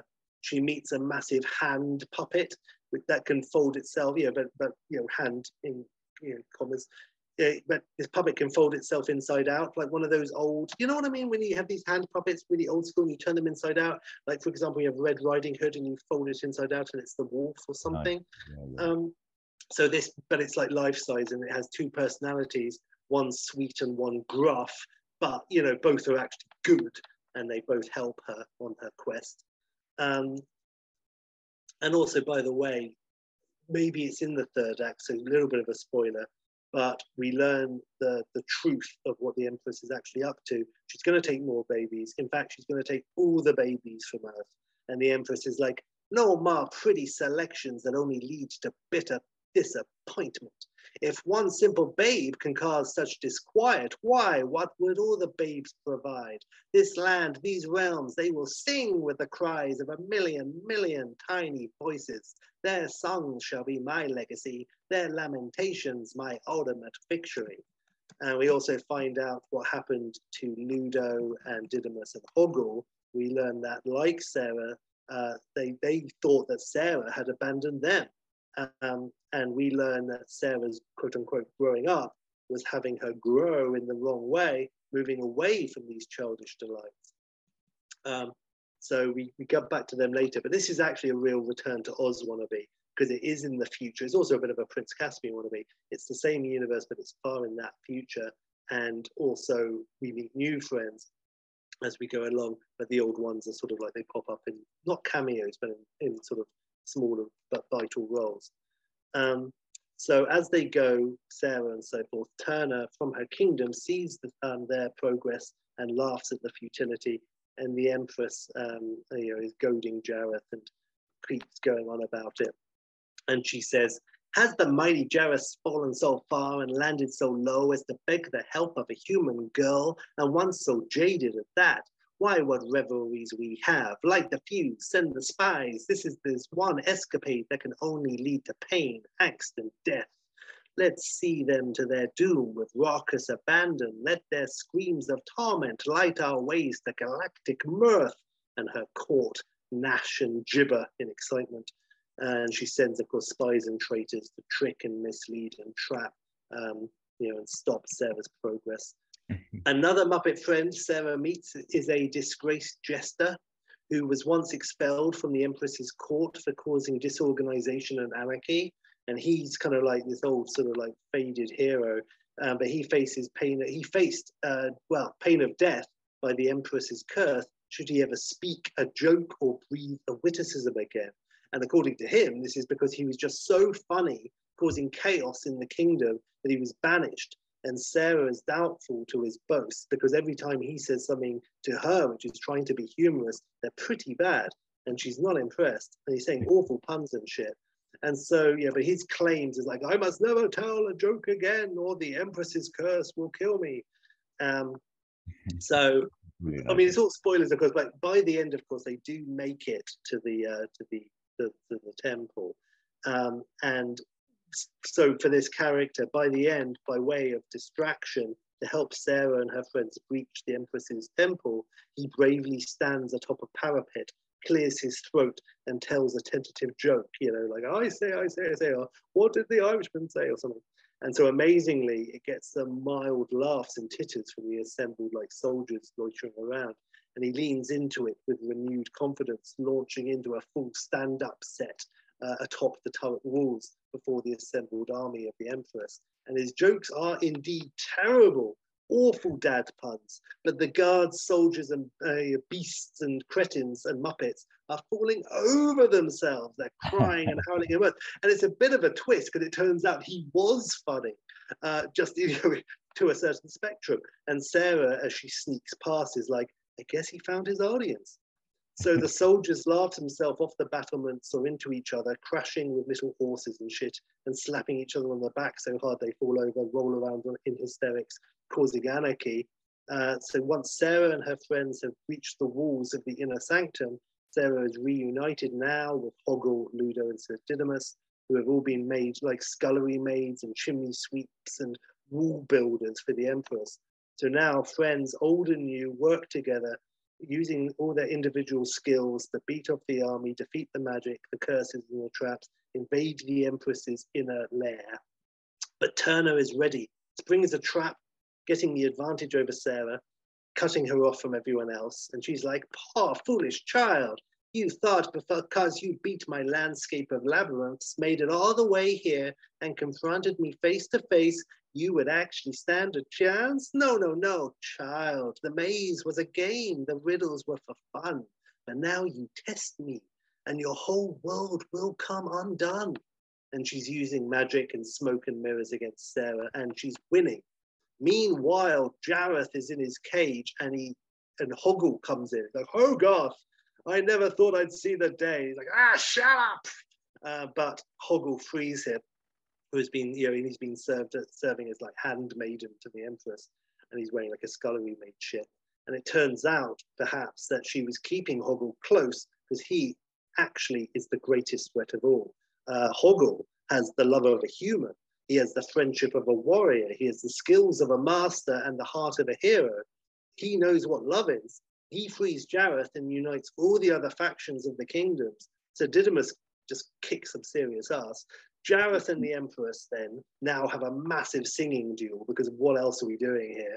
It's Bowie versus Turner, and the voices and ballads clash in a barrage of fireworks and 80s fizz. Pretty fucking epic. but at the end of all that, the Empress bests Jareth and she laughs and says, This was always inevitable, you deluded creature. How could you, a failed king, ever hope to defeat me? the true celestial power of the nine universes.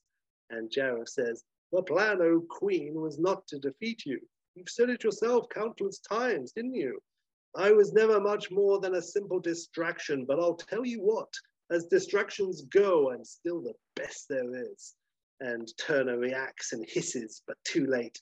Uh, Sarah and her allies have all banded together, not just the group, but she's gathered, but everyone they've met. Everyone, the family of little goose heads connected to one massive goat body, the mammoth old woman head sitting on top of a sculpted hedge goat, the worm with legs and two huge thumbs, the cocky rabbit, the angry tree carving, the cloud who couldn't float, all these plus many from the original, the old wise man with the bird hat, the cannibal headhunters, even the old trash pile lady, they all have interacted with Sarah and are all the better for it. They're Team Sarah. And her ingenuity, her refusal to give up, her strength, putting one foot in front of the other, no matter what, all inspired the kingdoms to unite, the realms to come together, to fight and to dance as one once again. And the final confrontation now is between uh, Sarah and the Empress in her kingdom as the walls have come crashing down around them. And Sarah um, says magic words. She spares the Empress. Basically, they're standing. Turner is leveling all of her power on her, and, and Sarah says the one thing she needs to do. And it's this one act of kindness that's needed to undo all the evil work. She forgives the Empress, and the network of lies and the government of fear crumble under the power of simple virtue and selfless compassion and the Empress falls and the fortress turns to green sand. And Sarah escapes as it all collapses around her. She slides down this mountainous sandbank as nasty Muppets get swallowed up, not killed, but making like rah and gah noises as they're covered and enveloped. And Sarah has found forgiveness is the greatest strength there is. And she forgives her father for apparently not trusting her as a young adult to make her own choices.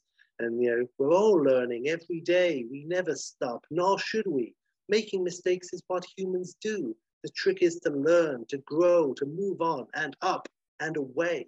And she uh, she forgives Jareth, and finally she forgives herself. And Sarah has returned to reality now.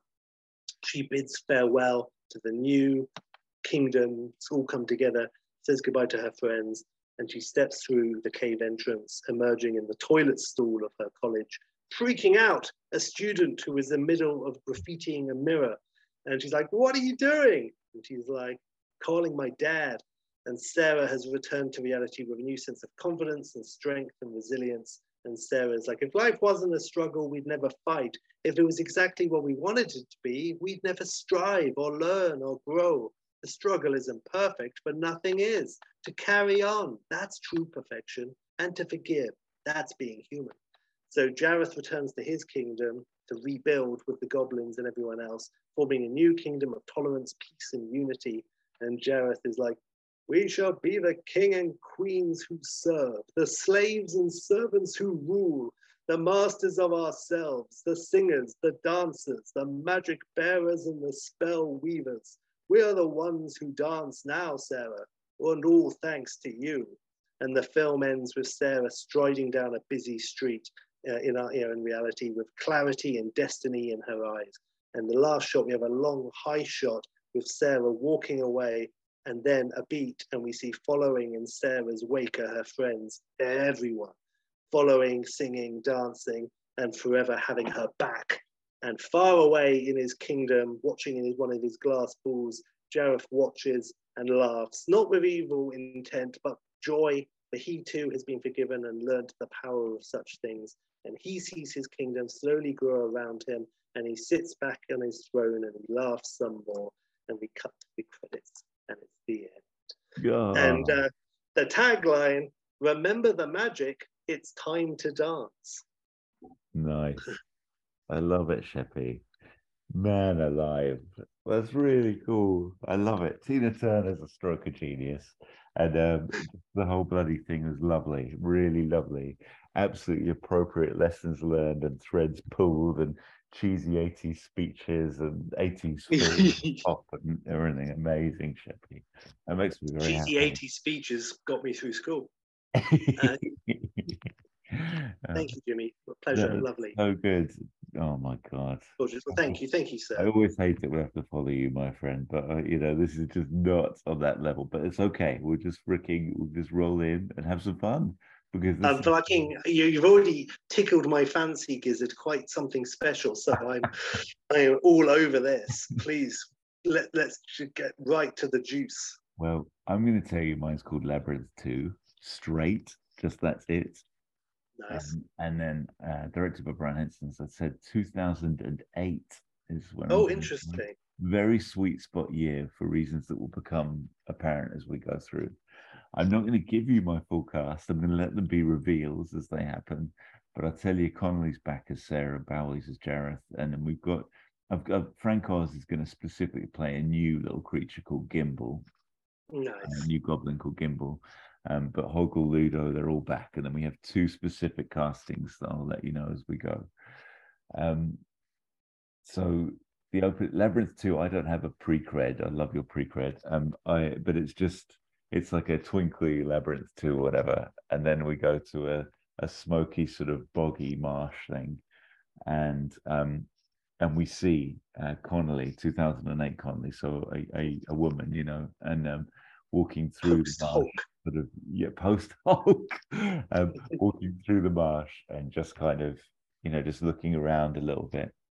She walk. There's a log, big log in the marsh, and she walks up to it, and there's a big, large ogre type monster. I've said here looks a little bit like Ludo, but sort of a, a version of Ludo, um, and it's sitting on a log, looking a bit dejected.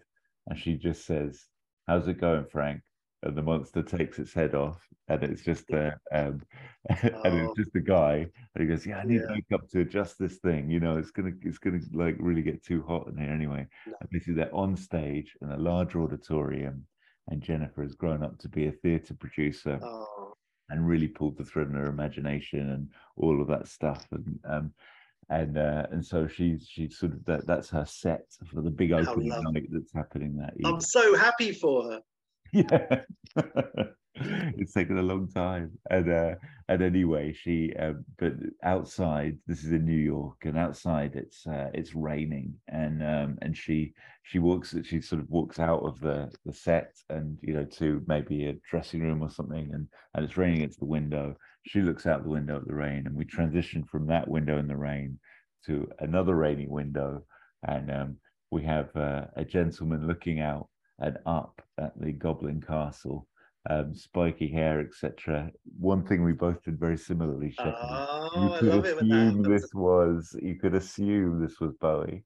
Um, we've got you know Jareth-esque in silhouette and, uh, and spiky hair, and we hear the first shaky voice bars I put, and I haven't got as hard as you have on the songs, which was very impressive, by the way. But uh, but I'll, I'll I'll give it my best shot. But basically, the first shaky voice bars say, uh, "Rain pattering on the pane of my heart, brain wishing it could go back to the start." It's time to get my independence when there's only one who can finish my. And then a goblin with wonky, googly eyes and a huge furry moustache pokes his head into the frame and says, Sentence. and the Jareth-esque character punches the goblin. The goblin flies, flashes, and we just hear him off screen saying, thank you, sire, like that. And, um, and basically, uh, the, the the goblin says, the goblin prince, as it is, says, Oh, uh, "You're welcome, Gimbal." And um, we see the full face of this guy, and this is actually Gareth, the brother of Jareth, and um, this is pay, played by Jermaine Clement. Sheppy. Oh, amazing.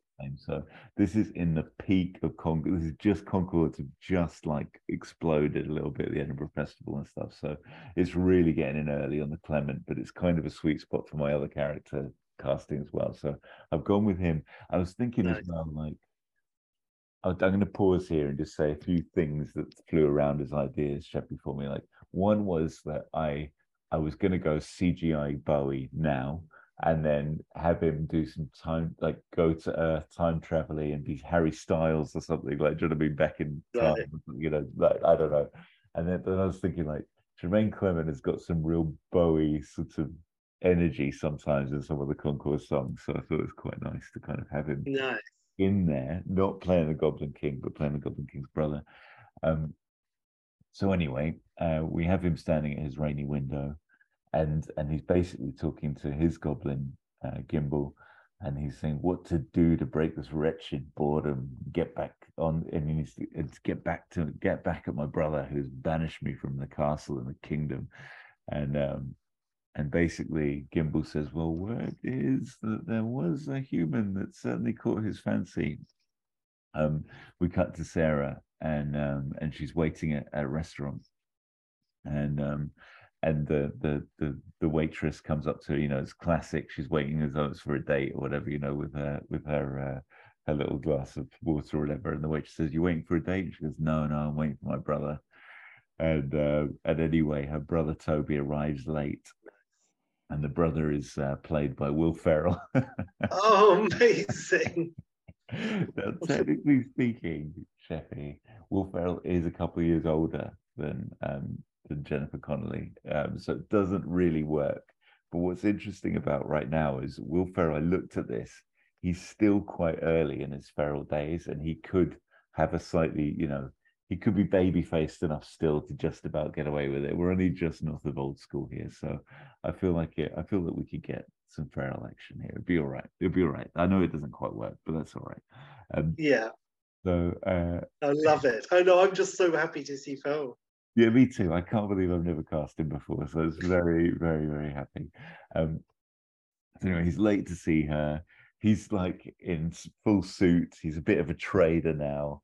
Um, and, and he is going to, I mean, spoiler alert, his whole thing is he's a dick now and he's going to learn not to be a dick, you know. But um, Nice. but he's he's a bit klutzy as he arrives at the restaurant too. There's still it's Ferrell for God's sake, you know. Umbrella gets stuck in the door or something, you know. And um, and anyway, the gist of some of the the conversation here between the two is like, "I'm sorry, I'm late, Sarah. You know, you know, I'm actually so proud of you finally getting this Broadway break. You always told the best stories. You know, what was it? Hogback?" And uh, she goes, "Hoggle," and he goes, "And Scrabble?" She goes, "Ludo." Do you want? hey, you like the dad puns? Oh, I'm loving that. I'm all in on your jester. Um, but anyway, um, and Sarah's saying like to him, "Do you wonder why neither of us really settled down and had a family? Do you think it has to do with dad?" You know, and all this. And anyway, the server comes back to them, And and during this, this is just a silly little moment I've never seen before. It's probably been done before, but just in case it occurred to me. So um, this is like the dick move at a restaurant I hadn't seen before, Sheppy. But basically, Ferrell calls his assistant when the server arrives to take their order, and um, and and he says like to Sarah just that Alice looked at the menu ahead for of time for me, and he hands the phone to the waitress, and, and the waitress takes the order down like steak, medium rare, pepper sauce, and Ferrell goes, "Excuse me, excuse me," and takes the phone back, and he goes. Mushroom sauce, Alice. Mushroom sauce. How many times? You know when he goes all Bugatti, like Yeah. and he goes, God, and he hands the phone back to the waitress who waits for me, and he's about to write down the mushroom sauce, and then um, and then basically another waiter arrives and says, "I'll take it from here." And it's actually Jermaine Clement, looking more like the Jermaine Clement we know, with black hair and stuff, you know, and um, and just sort of says mushroom sauce for the gentleman, and like starts writing it down, and he goes, "And you're you're Sarah." I don't know if we ever got her surname, so I haven't put her surname down. You're Sarah so and so, you know. I'm a huge fan. Please allow us to serve you this from our cellar on the house, and he hands her a bottle of wine.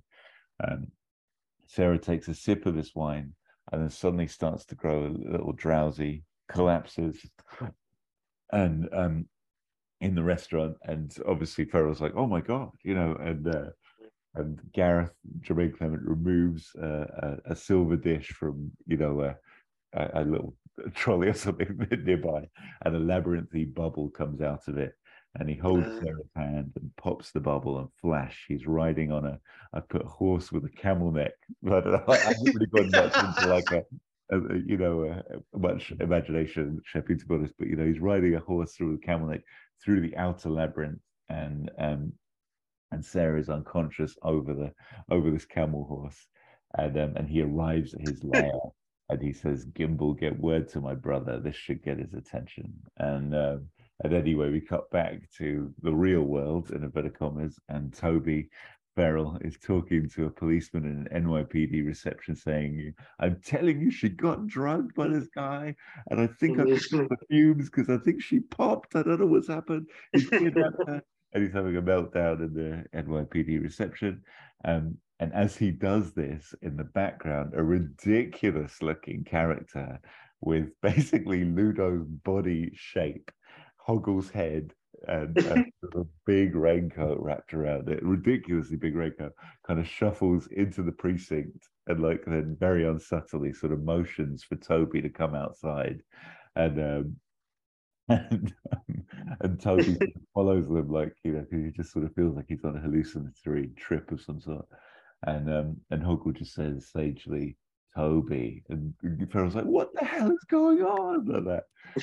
Says, Your sister is not here anymore. And then Ferrell's like, What are you talking about? And sort of like he sort of says that in a bit of a spin, I feel like, you know, he's in this sort of alleyway Yeah. in New York.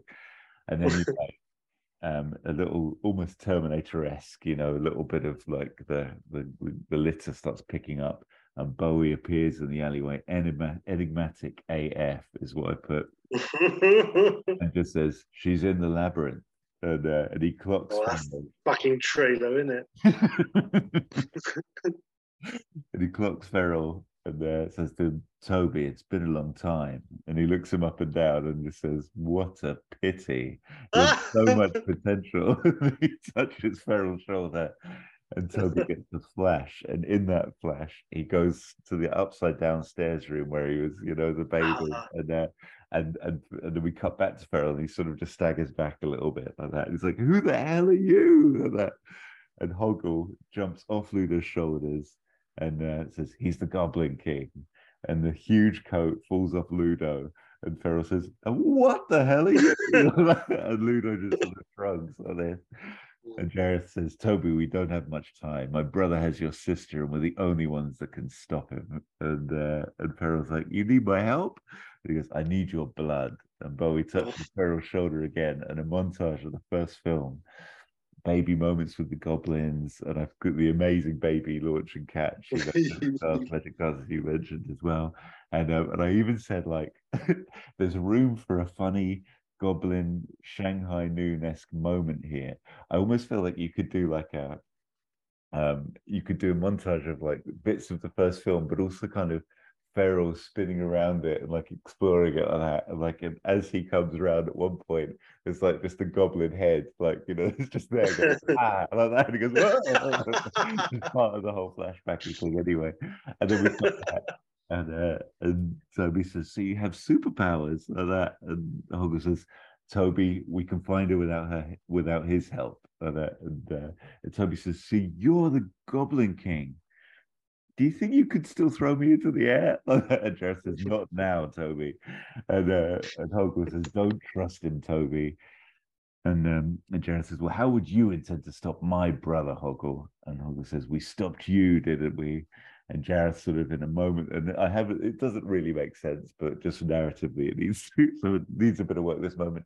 But Jareth, just uh, having been insulted, and probably maybe if I could pull some of your thread, Sheppy, might have lost some of his power and his luster anyway. He leaves in a huff and a puff at that point. And um and Toby says, Okay, you know, this is all very weird. And Hoggle's like, Come on, Toby, you have to save Sarah. And Ferrell does a look at Hoggle and a look at Ludo, who's peeing against the lamppost like a doggy. And then he looks at his phone and he goes, you know, I've got to be in Long Island for a very big meeting tomorrow. Does I just does this labyrinth have Wi-Fi like that? And anyway, we cut to Gareth and Sarah. They're at a long uh, dining table, Batman style, and then a musical with Grimble kicks in. And um, and all I put here is like, when you're with a goblin, you'd best get a goblin. And there's this huge spread of like food on the table and um and, um, and Gimbal sort of uh, scuttles off at the end of the musical number. And um, and Gareth Jermaine Clement says, you know, my brother should be here any moment. And Sarah is in full fairy tale ball gown. Obviously, she's furious and not joining in with the merriment, and she's chained to the table. Reasonably loosely, it's not like too big, but she's got a, a manacle to the table. And um, and and Gareth is trying to make friends with her. He's like, I'm sorry about the wide. I just didn't know how else to, you know, all my life I've been in his shadow, and I just wanted to impress him. He loves you, I think. And uh, and Sarah slightly stirs at that, but um and and uh, and he says, and Sarah says, "Do you have any salt for that?" And Gimbal sort of um doesn't reply. You know, he gives it a gimbal, and Gimbal doesn't reply. And and so uh, Gareth says, "Okay, please allow me." Gareth walks over to Sarah to to give her some salt, and um, Sarah takes her fork, jams it into um, Gareth's hand, um, flips the table, and makes a getaway. Um, so she manages to unmanacle herself. I don't know somehow, and she's out into the labyrinth. And I put here, I really haven't gone into the labyrinthy moments, Sheppy, but imagine some awesomeness. And I put mm. maybe a couple of re-cynical moments, so which is to say, she takes a stone, a sharp one, and scratches an arrow, then waits for the goblin to turn it, and then gives it a ha, and like a few other bits and pieces, which would be nice. first one. Um, and she's sort of running through the labyrinth effectively. And we to Gareth. He's licking his wounds, furious that he let her get the best of, best of him. And Gimbal's helping him bandage. And um, and then we uh, we he says, Gimbal, go find them, go find them. And uh, and then we cut to Ferrell, Hoggle, and Ludo on their own quest into the labyrinth to try and rescue Sarah. And uh, and with the Ferrell is like, check out this place. And Hoggle's like, hurry up, we got to stick together. Ferrell's like, that's amazing. And he sort of gets a little bit lost in the amazingness of it. And, uh, mm-hmm. and also maybe even looking for some phone reception as well. And of course, immediately gets lost. Has maybe a funny altercation with a Muppet I haven't put that in, but I can just imagine Ferrell doing some funny stuff there. and then essentially, um, as he's doing that, um, Gimbal finds Ferrell, uh, Toby the brother, and uh, and says, "You must be Sarah's brother." And Ferrell's like, "You know my sister? You know where she is?" And he goes, "Yes, I know where she is. Follow me." And um, meanwhile, Jareth Bowie turns up at Gareth's place and says, "So, brother, you have Sarah," and uh, and Jareth, you know, suddenly frightened because he doesn't have Sarah. Um, says, "Oh, oh, yes, yes, she she's resting," and Jareth says, "Resting," and he goes, "Yes, she's very tired." And Jareth says, "Might I see her?" And um, and anyway, there's a long sort of interplay here, and I've said this is Shadows of Our Worst Fawlty Towers episode. and um, and basically um, it gets to the point of high tension where Jareth has to reveal Sarah's bedroom, but of course we, the audience, think she won't be in there. But Gimbal has set Ferrell Toby up like a Sybil in the 40 with a wig in the shadows and a, and a bit of a spell to send him to sleep. I bet. And basically, um, I, I wouldn't, I don't know how to do this yet, but some kind of ridiculous Red Riding Hood type situation, you know, with the um, my what uh, what a, what an amazing Adam's apple you have, but anyway, um, and he, he, there's a bit of a tease anyway, and uh, and um, and and I think he gets to the point where he's about to say, "I might pop by in the morning, then, Jareth," and he says, "That would be lovely." Jareth says, "That would be lovely." Gareth says, "That would be lovely," and um, and and then I've put here like Jareth might say, "Well, it would be lovely to just take a lock of her hair or something equally weird," is what I put. And then we play out the Red Riding Hood, and then what a big Adam's apple Sarah has grown, and the reveal that Ferrell is definitely there. That's the cliffhanger for that scene. Then we come back to Hoggle and Ludo, like, where's this Toby? Jesus, he's so useless. Um, and I put Sarah still looking for a way out with some labyrinthy coolnesses. She bumps into Hoggle and Ludo. They explain they've lost her brother, and um, and they need to to get him back and they need to look for get reinforcements. And Sarah says, How about Didymus? And uh, they both look sagely at each other, Hoggle and Ludo. And Hoggle says, He's not ready. And then they come back and um, and we've got Jareth and Gareth now scheming and uh, and basically suggesting that they should keep Toby as bait. And um, and and and Gareth says, you know, what do we do now? And Jareth says, she'll come back she'll come back. Um, and uh, and then Gareth moves on to say, and I led into this a bit too, shall we dance like that? And uh, and then basically um, Gareth says, before we do any of that, can you just confirm to me that this this gesture will reinstate me to Goblin Prince and permit me entry to the castle on weekends and the first Tuesday of the month for the Goblin's Antique Market. And, uh, and Gareth, Gareth says, yes, yes, yes, but let's dance. And as he says it, the Bowie, let's dance. Sort of echoes as well, and Bowie does a fourth wall breaker for here into the camera, and um, and then the, the dancing's so lame. Let's just sing like that. But anyway, we we have this. I put here the movie show-stopping scene, Sheppy, which is Dance Magic Dance reprise versus um, Gareth's version, which is Dance Tragic Dance, which is this sort of monster mashup of the two, where um, you know Jareth wants to dance, uh, Gareth doesn't want to dance, but I put through the power of infectious energy, we bring not just um, Jermaine and Gareth into the moves, but also Ferrell and Toby into a trifecta of dancing and happiness around the, this little mini castle. So the three of them are dancing at the end of the scene, and then we cut to um, a scene with Hoggle, Ludo, Sarah um, going to Didymus to convince him to help them to rescue Toby. I've done not, nothing with this scene, Sheppy, but I think the energy and the vibe are kind of Anchorman 2 esque, where they go to they go to convince Ron to because he's blind to come back. You know, I don't know if you remember that. And Ron yeah some nuts and bolts, and Brick picks up one of the bolts and says, "You have to give me all your recipe." Um, but uh, the, the the the energy here, I feel with Didymus is true to like he's been a really um you know, uh, wet foxy. He's like, really, I couldn't possibly, I couldn't possibly. And this, I haven't thought of it yet, but something Sarah says, which is, a, well, why didn't you say so earlier? And then he's back to Sheppy with the ruler going, hiya. and um, anyway, of course, the, the gang go to the lair that uh, to, to um, Gareth's lair, and um, there's a big battle outside the lair of the leopard, which is then cut short by um, Gareth, uh, sorry, Jareth, um, I've been getting a wee bit confused between my cheese and my J's, um, but, but uh, it's cut short by Bowie coming out with a stop, stop, stop, and uh, just saying, Sarah, it's been so boring without you. And um, but Sarah's like, you have to move on, you have to get out of my life, you have to let me go and um, and Toby is now standing there, but basically in kind of goblin princey type gear, and has been hanging with the boys. And there's so much comic potential to pull there, where like he's just really related into the life. And Sarah's like, "Come on, Toby, let's go!" like that. And Toby's like, "You know, Sarah, I think I I might want to stay with these guys a bit. I mean." I've learned so much. I've become a, a better human being and all this. Like, and the goblin at this point has got Toby's phone and he's pickpocketed it. And he goes, "You Mm. see, I don't even care that that little guy's got my phone like that." And the goblin eats his phone and does a big burp like that. And he goes, "I really don't. I don't care like that." And then he goes, then he does a little.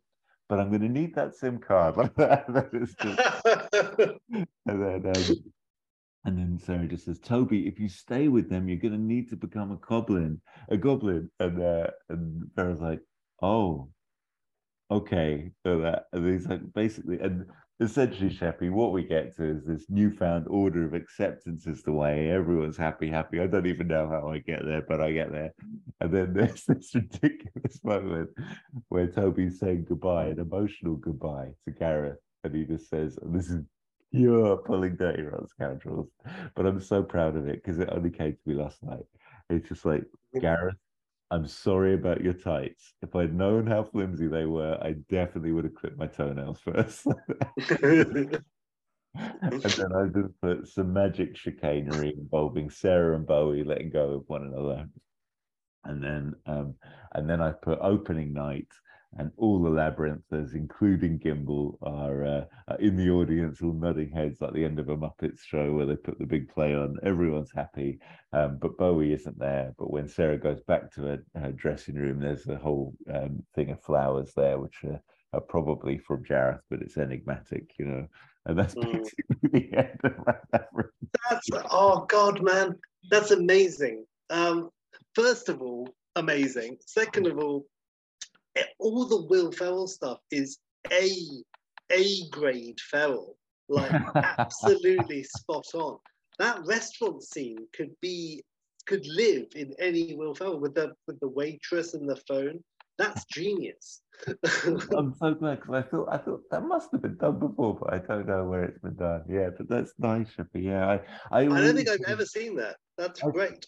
I felt the most more intimidated in some ways than I did around the curb, or you know, in terms of standing on the shoulders of giants. I did just did not have the mental aptitude to come up with riddles or bits or bobs for this, or even like, and and I you, you didn't necessarily go off on one on that either, but it's more your your magic stuff and what you infused with the labyrinthy stuff was beautiful, and um, but I uh, I didn't even do that if you know what I mean. I just wanted the chunky like bits that would great. complement what you could assume would be some Yes. wonderful little gimmicks, you know, around it. Yeah. Yes. Yeah, no, well, that's it exactly. You know, they have great fight. He says something cool. Uh, all of that is is absolutely wonderful. I'm all for that sort of thing, absolutely.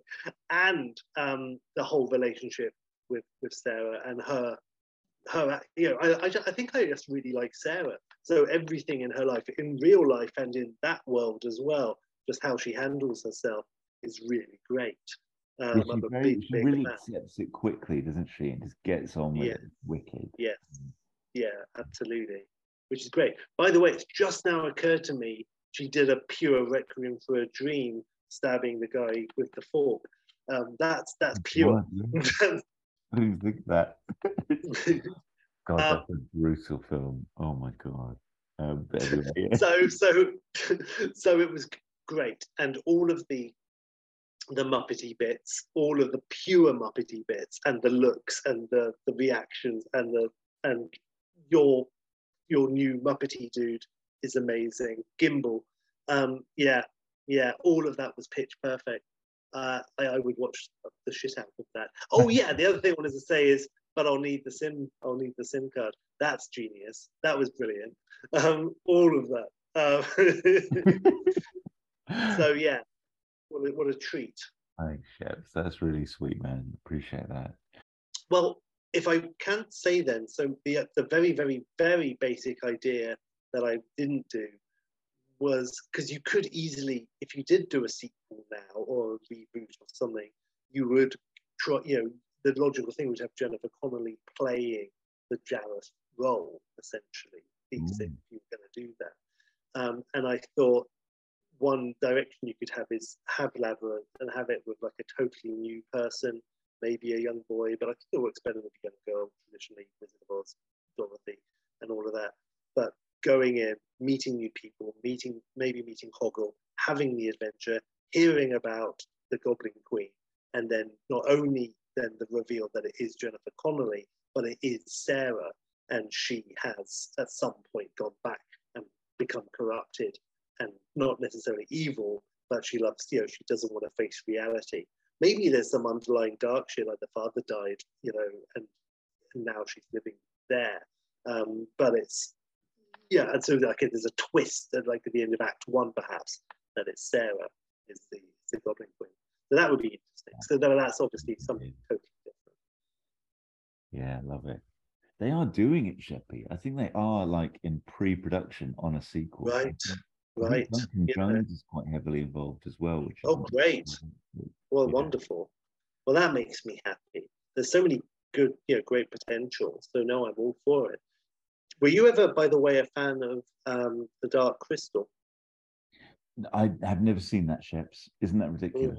Never seen it. I don't know if that's totally. I mean, I saw it back in the day, and I tried to watch it when I was again. It's I did watch it like when I was like about 22 or something, 23. Like I, I fully expected to love it, and I didn't. Um, so it'd be interesting now to see. I haven't seen it since then, so I would be interested. But I did watch the Dark Crystal miniseries, um, which is on Netflix, and it was absolutely amazing. Absolutely amazing. Wow. So yeah, yeah, just like really good. Uh, Game of Thrones wishes it could be that good. It's fucking Jeez. epic. Yeah, it's fucking good. so yeah, yeah, yeah. So there's a little sort of sideways shout out. That's amazing. Do you need to watch the movie to watch the TV show? Well, no, because I didn't watch the movie. For one thing, it's a prequel, like it's a thousand years Oh, before. no. Um, I'm sure it's, a, and I didn't watch it. You know, um, I didn't watch the movie. so Nice man. Well, that's a bloody that's a tantalizing reco right there. Yeah. Um, Yeah, yeah, tasty stuff. Well, well, Jimmy. So that's all wonderful. I'm very happy, and I like life. Uh, so I guess the only thing left is to ask, since it's your choice next, what are we uh, having installed the next installment? Stall, stall, stall. Well, Sheppy, I am going to suggest something here that has also been suggested by one of our listeners. So um, I want to give a shout it. out to uh, Jason Barr from Kent, who's emailed us. Um, he's said that his favorite Bond is Connery, I should probably say. Um, he has given us two requests, and uh, I want to lean into one of them. Um, but the first he gave us, which we may do in the future, and I think we probably alluded to in our, you know, one of our bubble episodes as as having a very tantalizing ending. But uh, but the the thing from 1982 is his one of his suggestions. But uh, I'm actually going to go with the other one that he suggested, which weirdly, and there's something in the energy sheps of, of the world and the universe, because you have bloody mentioned this movie on this pod uh, today, which is amazing. But I'd like a sequel to 1996's The Rock, as would Jason Barr, Sheppy. So um, that is going to be the um, the homework for us. That is absolutely wonderful. Thank you, Jason. And yeah, fantastic. Um, I'm all for it. Uh, I always wanted to make a sequel to Dwayne Johnson. so um, Suggested yeah, no, down no. to your blood. yeah, I'm afraid so. It's like a terrible, terrible curse. Um, brilliant. No, wonderful. The Rock, love it. Um, and I, I love The Rock. So that's that's very, very exciting. Cracking ships. Now, how the bloody hell do we sign this off? I've, I've Oh. flipped it. Uh, you normally say that to me, that I'm the one left a bit gobsmacked, then you save the day. But the problem with me saying that to you and then you being gobsmacked is I've got nothing to save the day. So I don't know what to do about that. It's tricky. It is tricky. um, I don't know where we can go. You're you're speaking in riddles.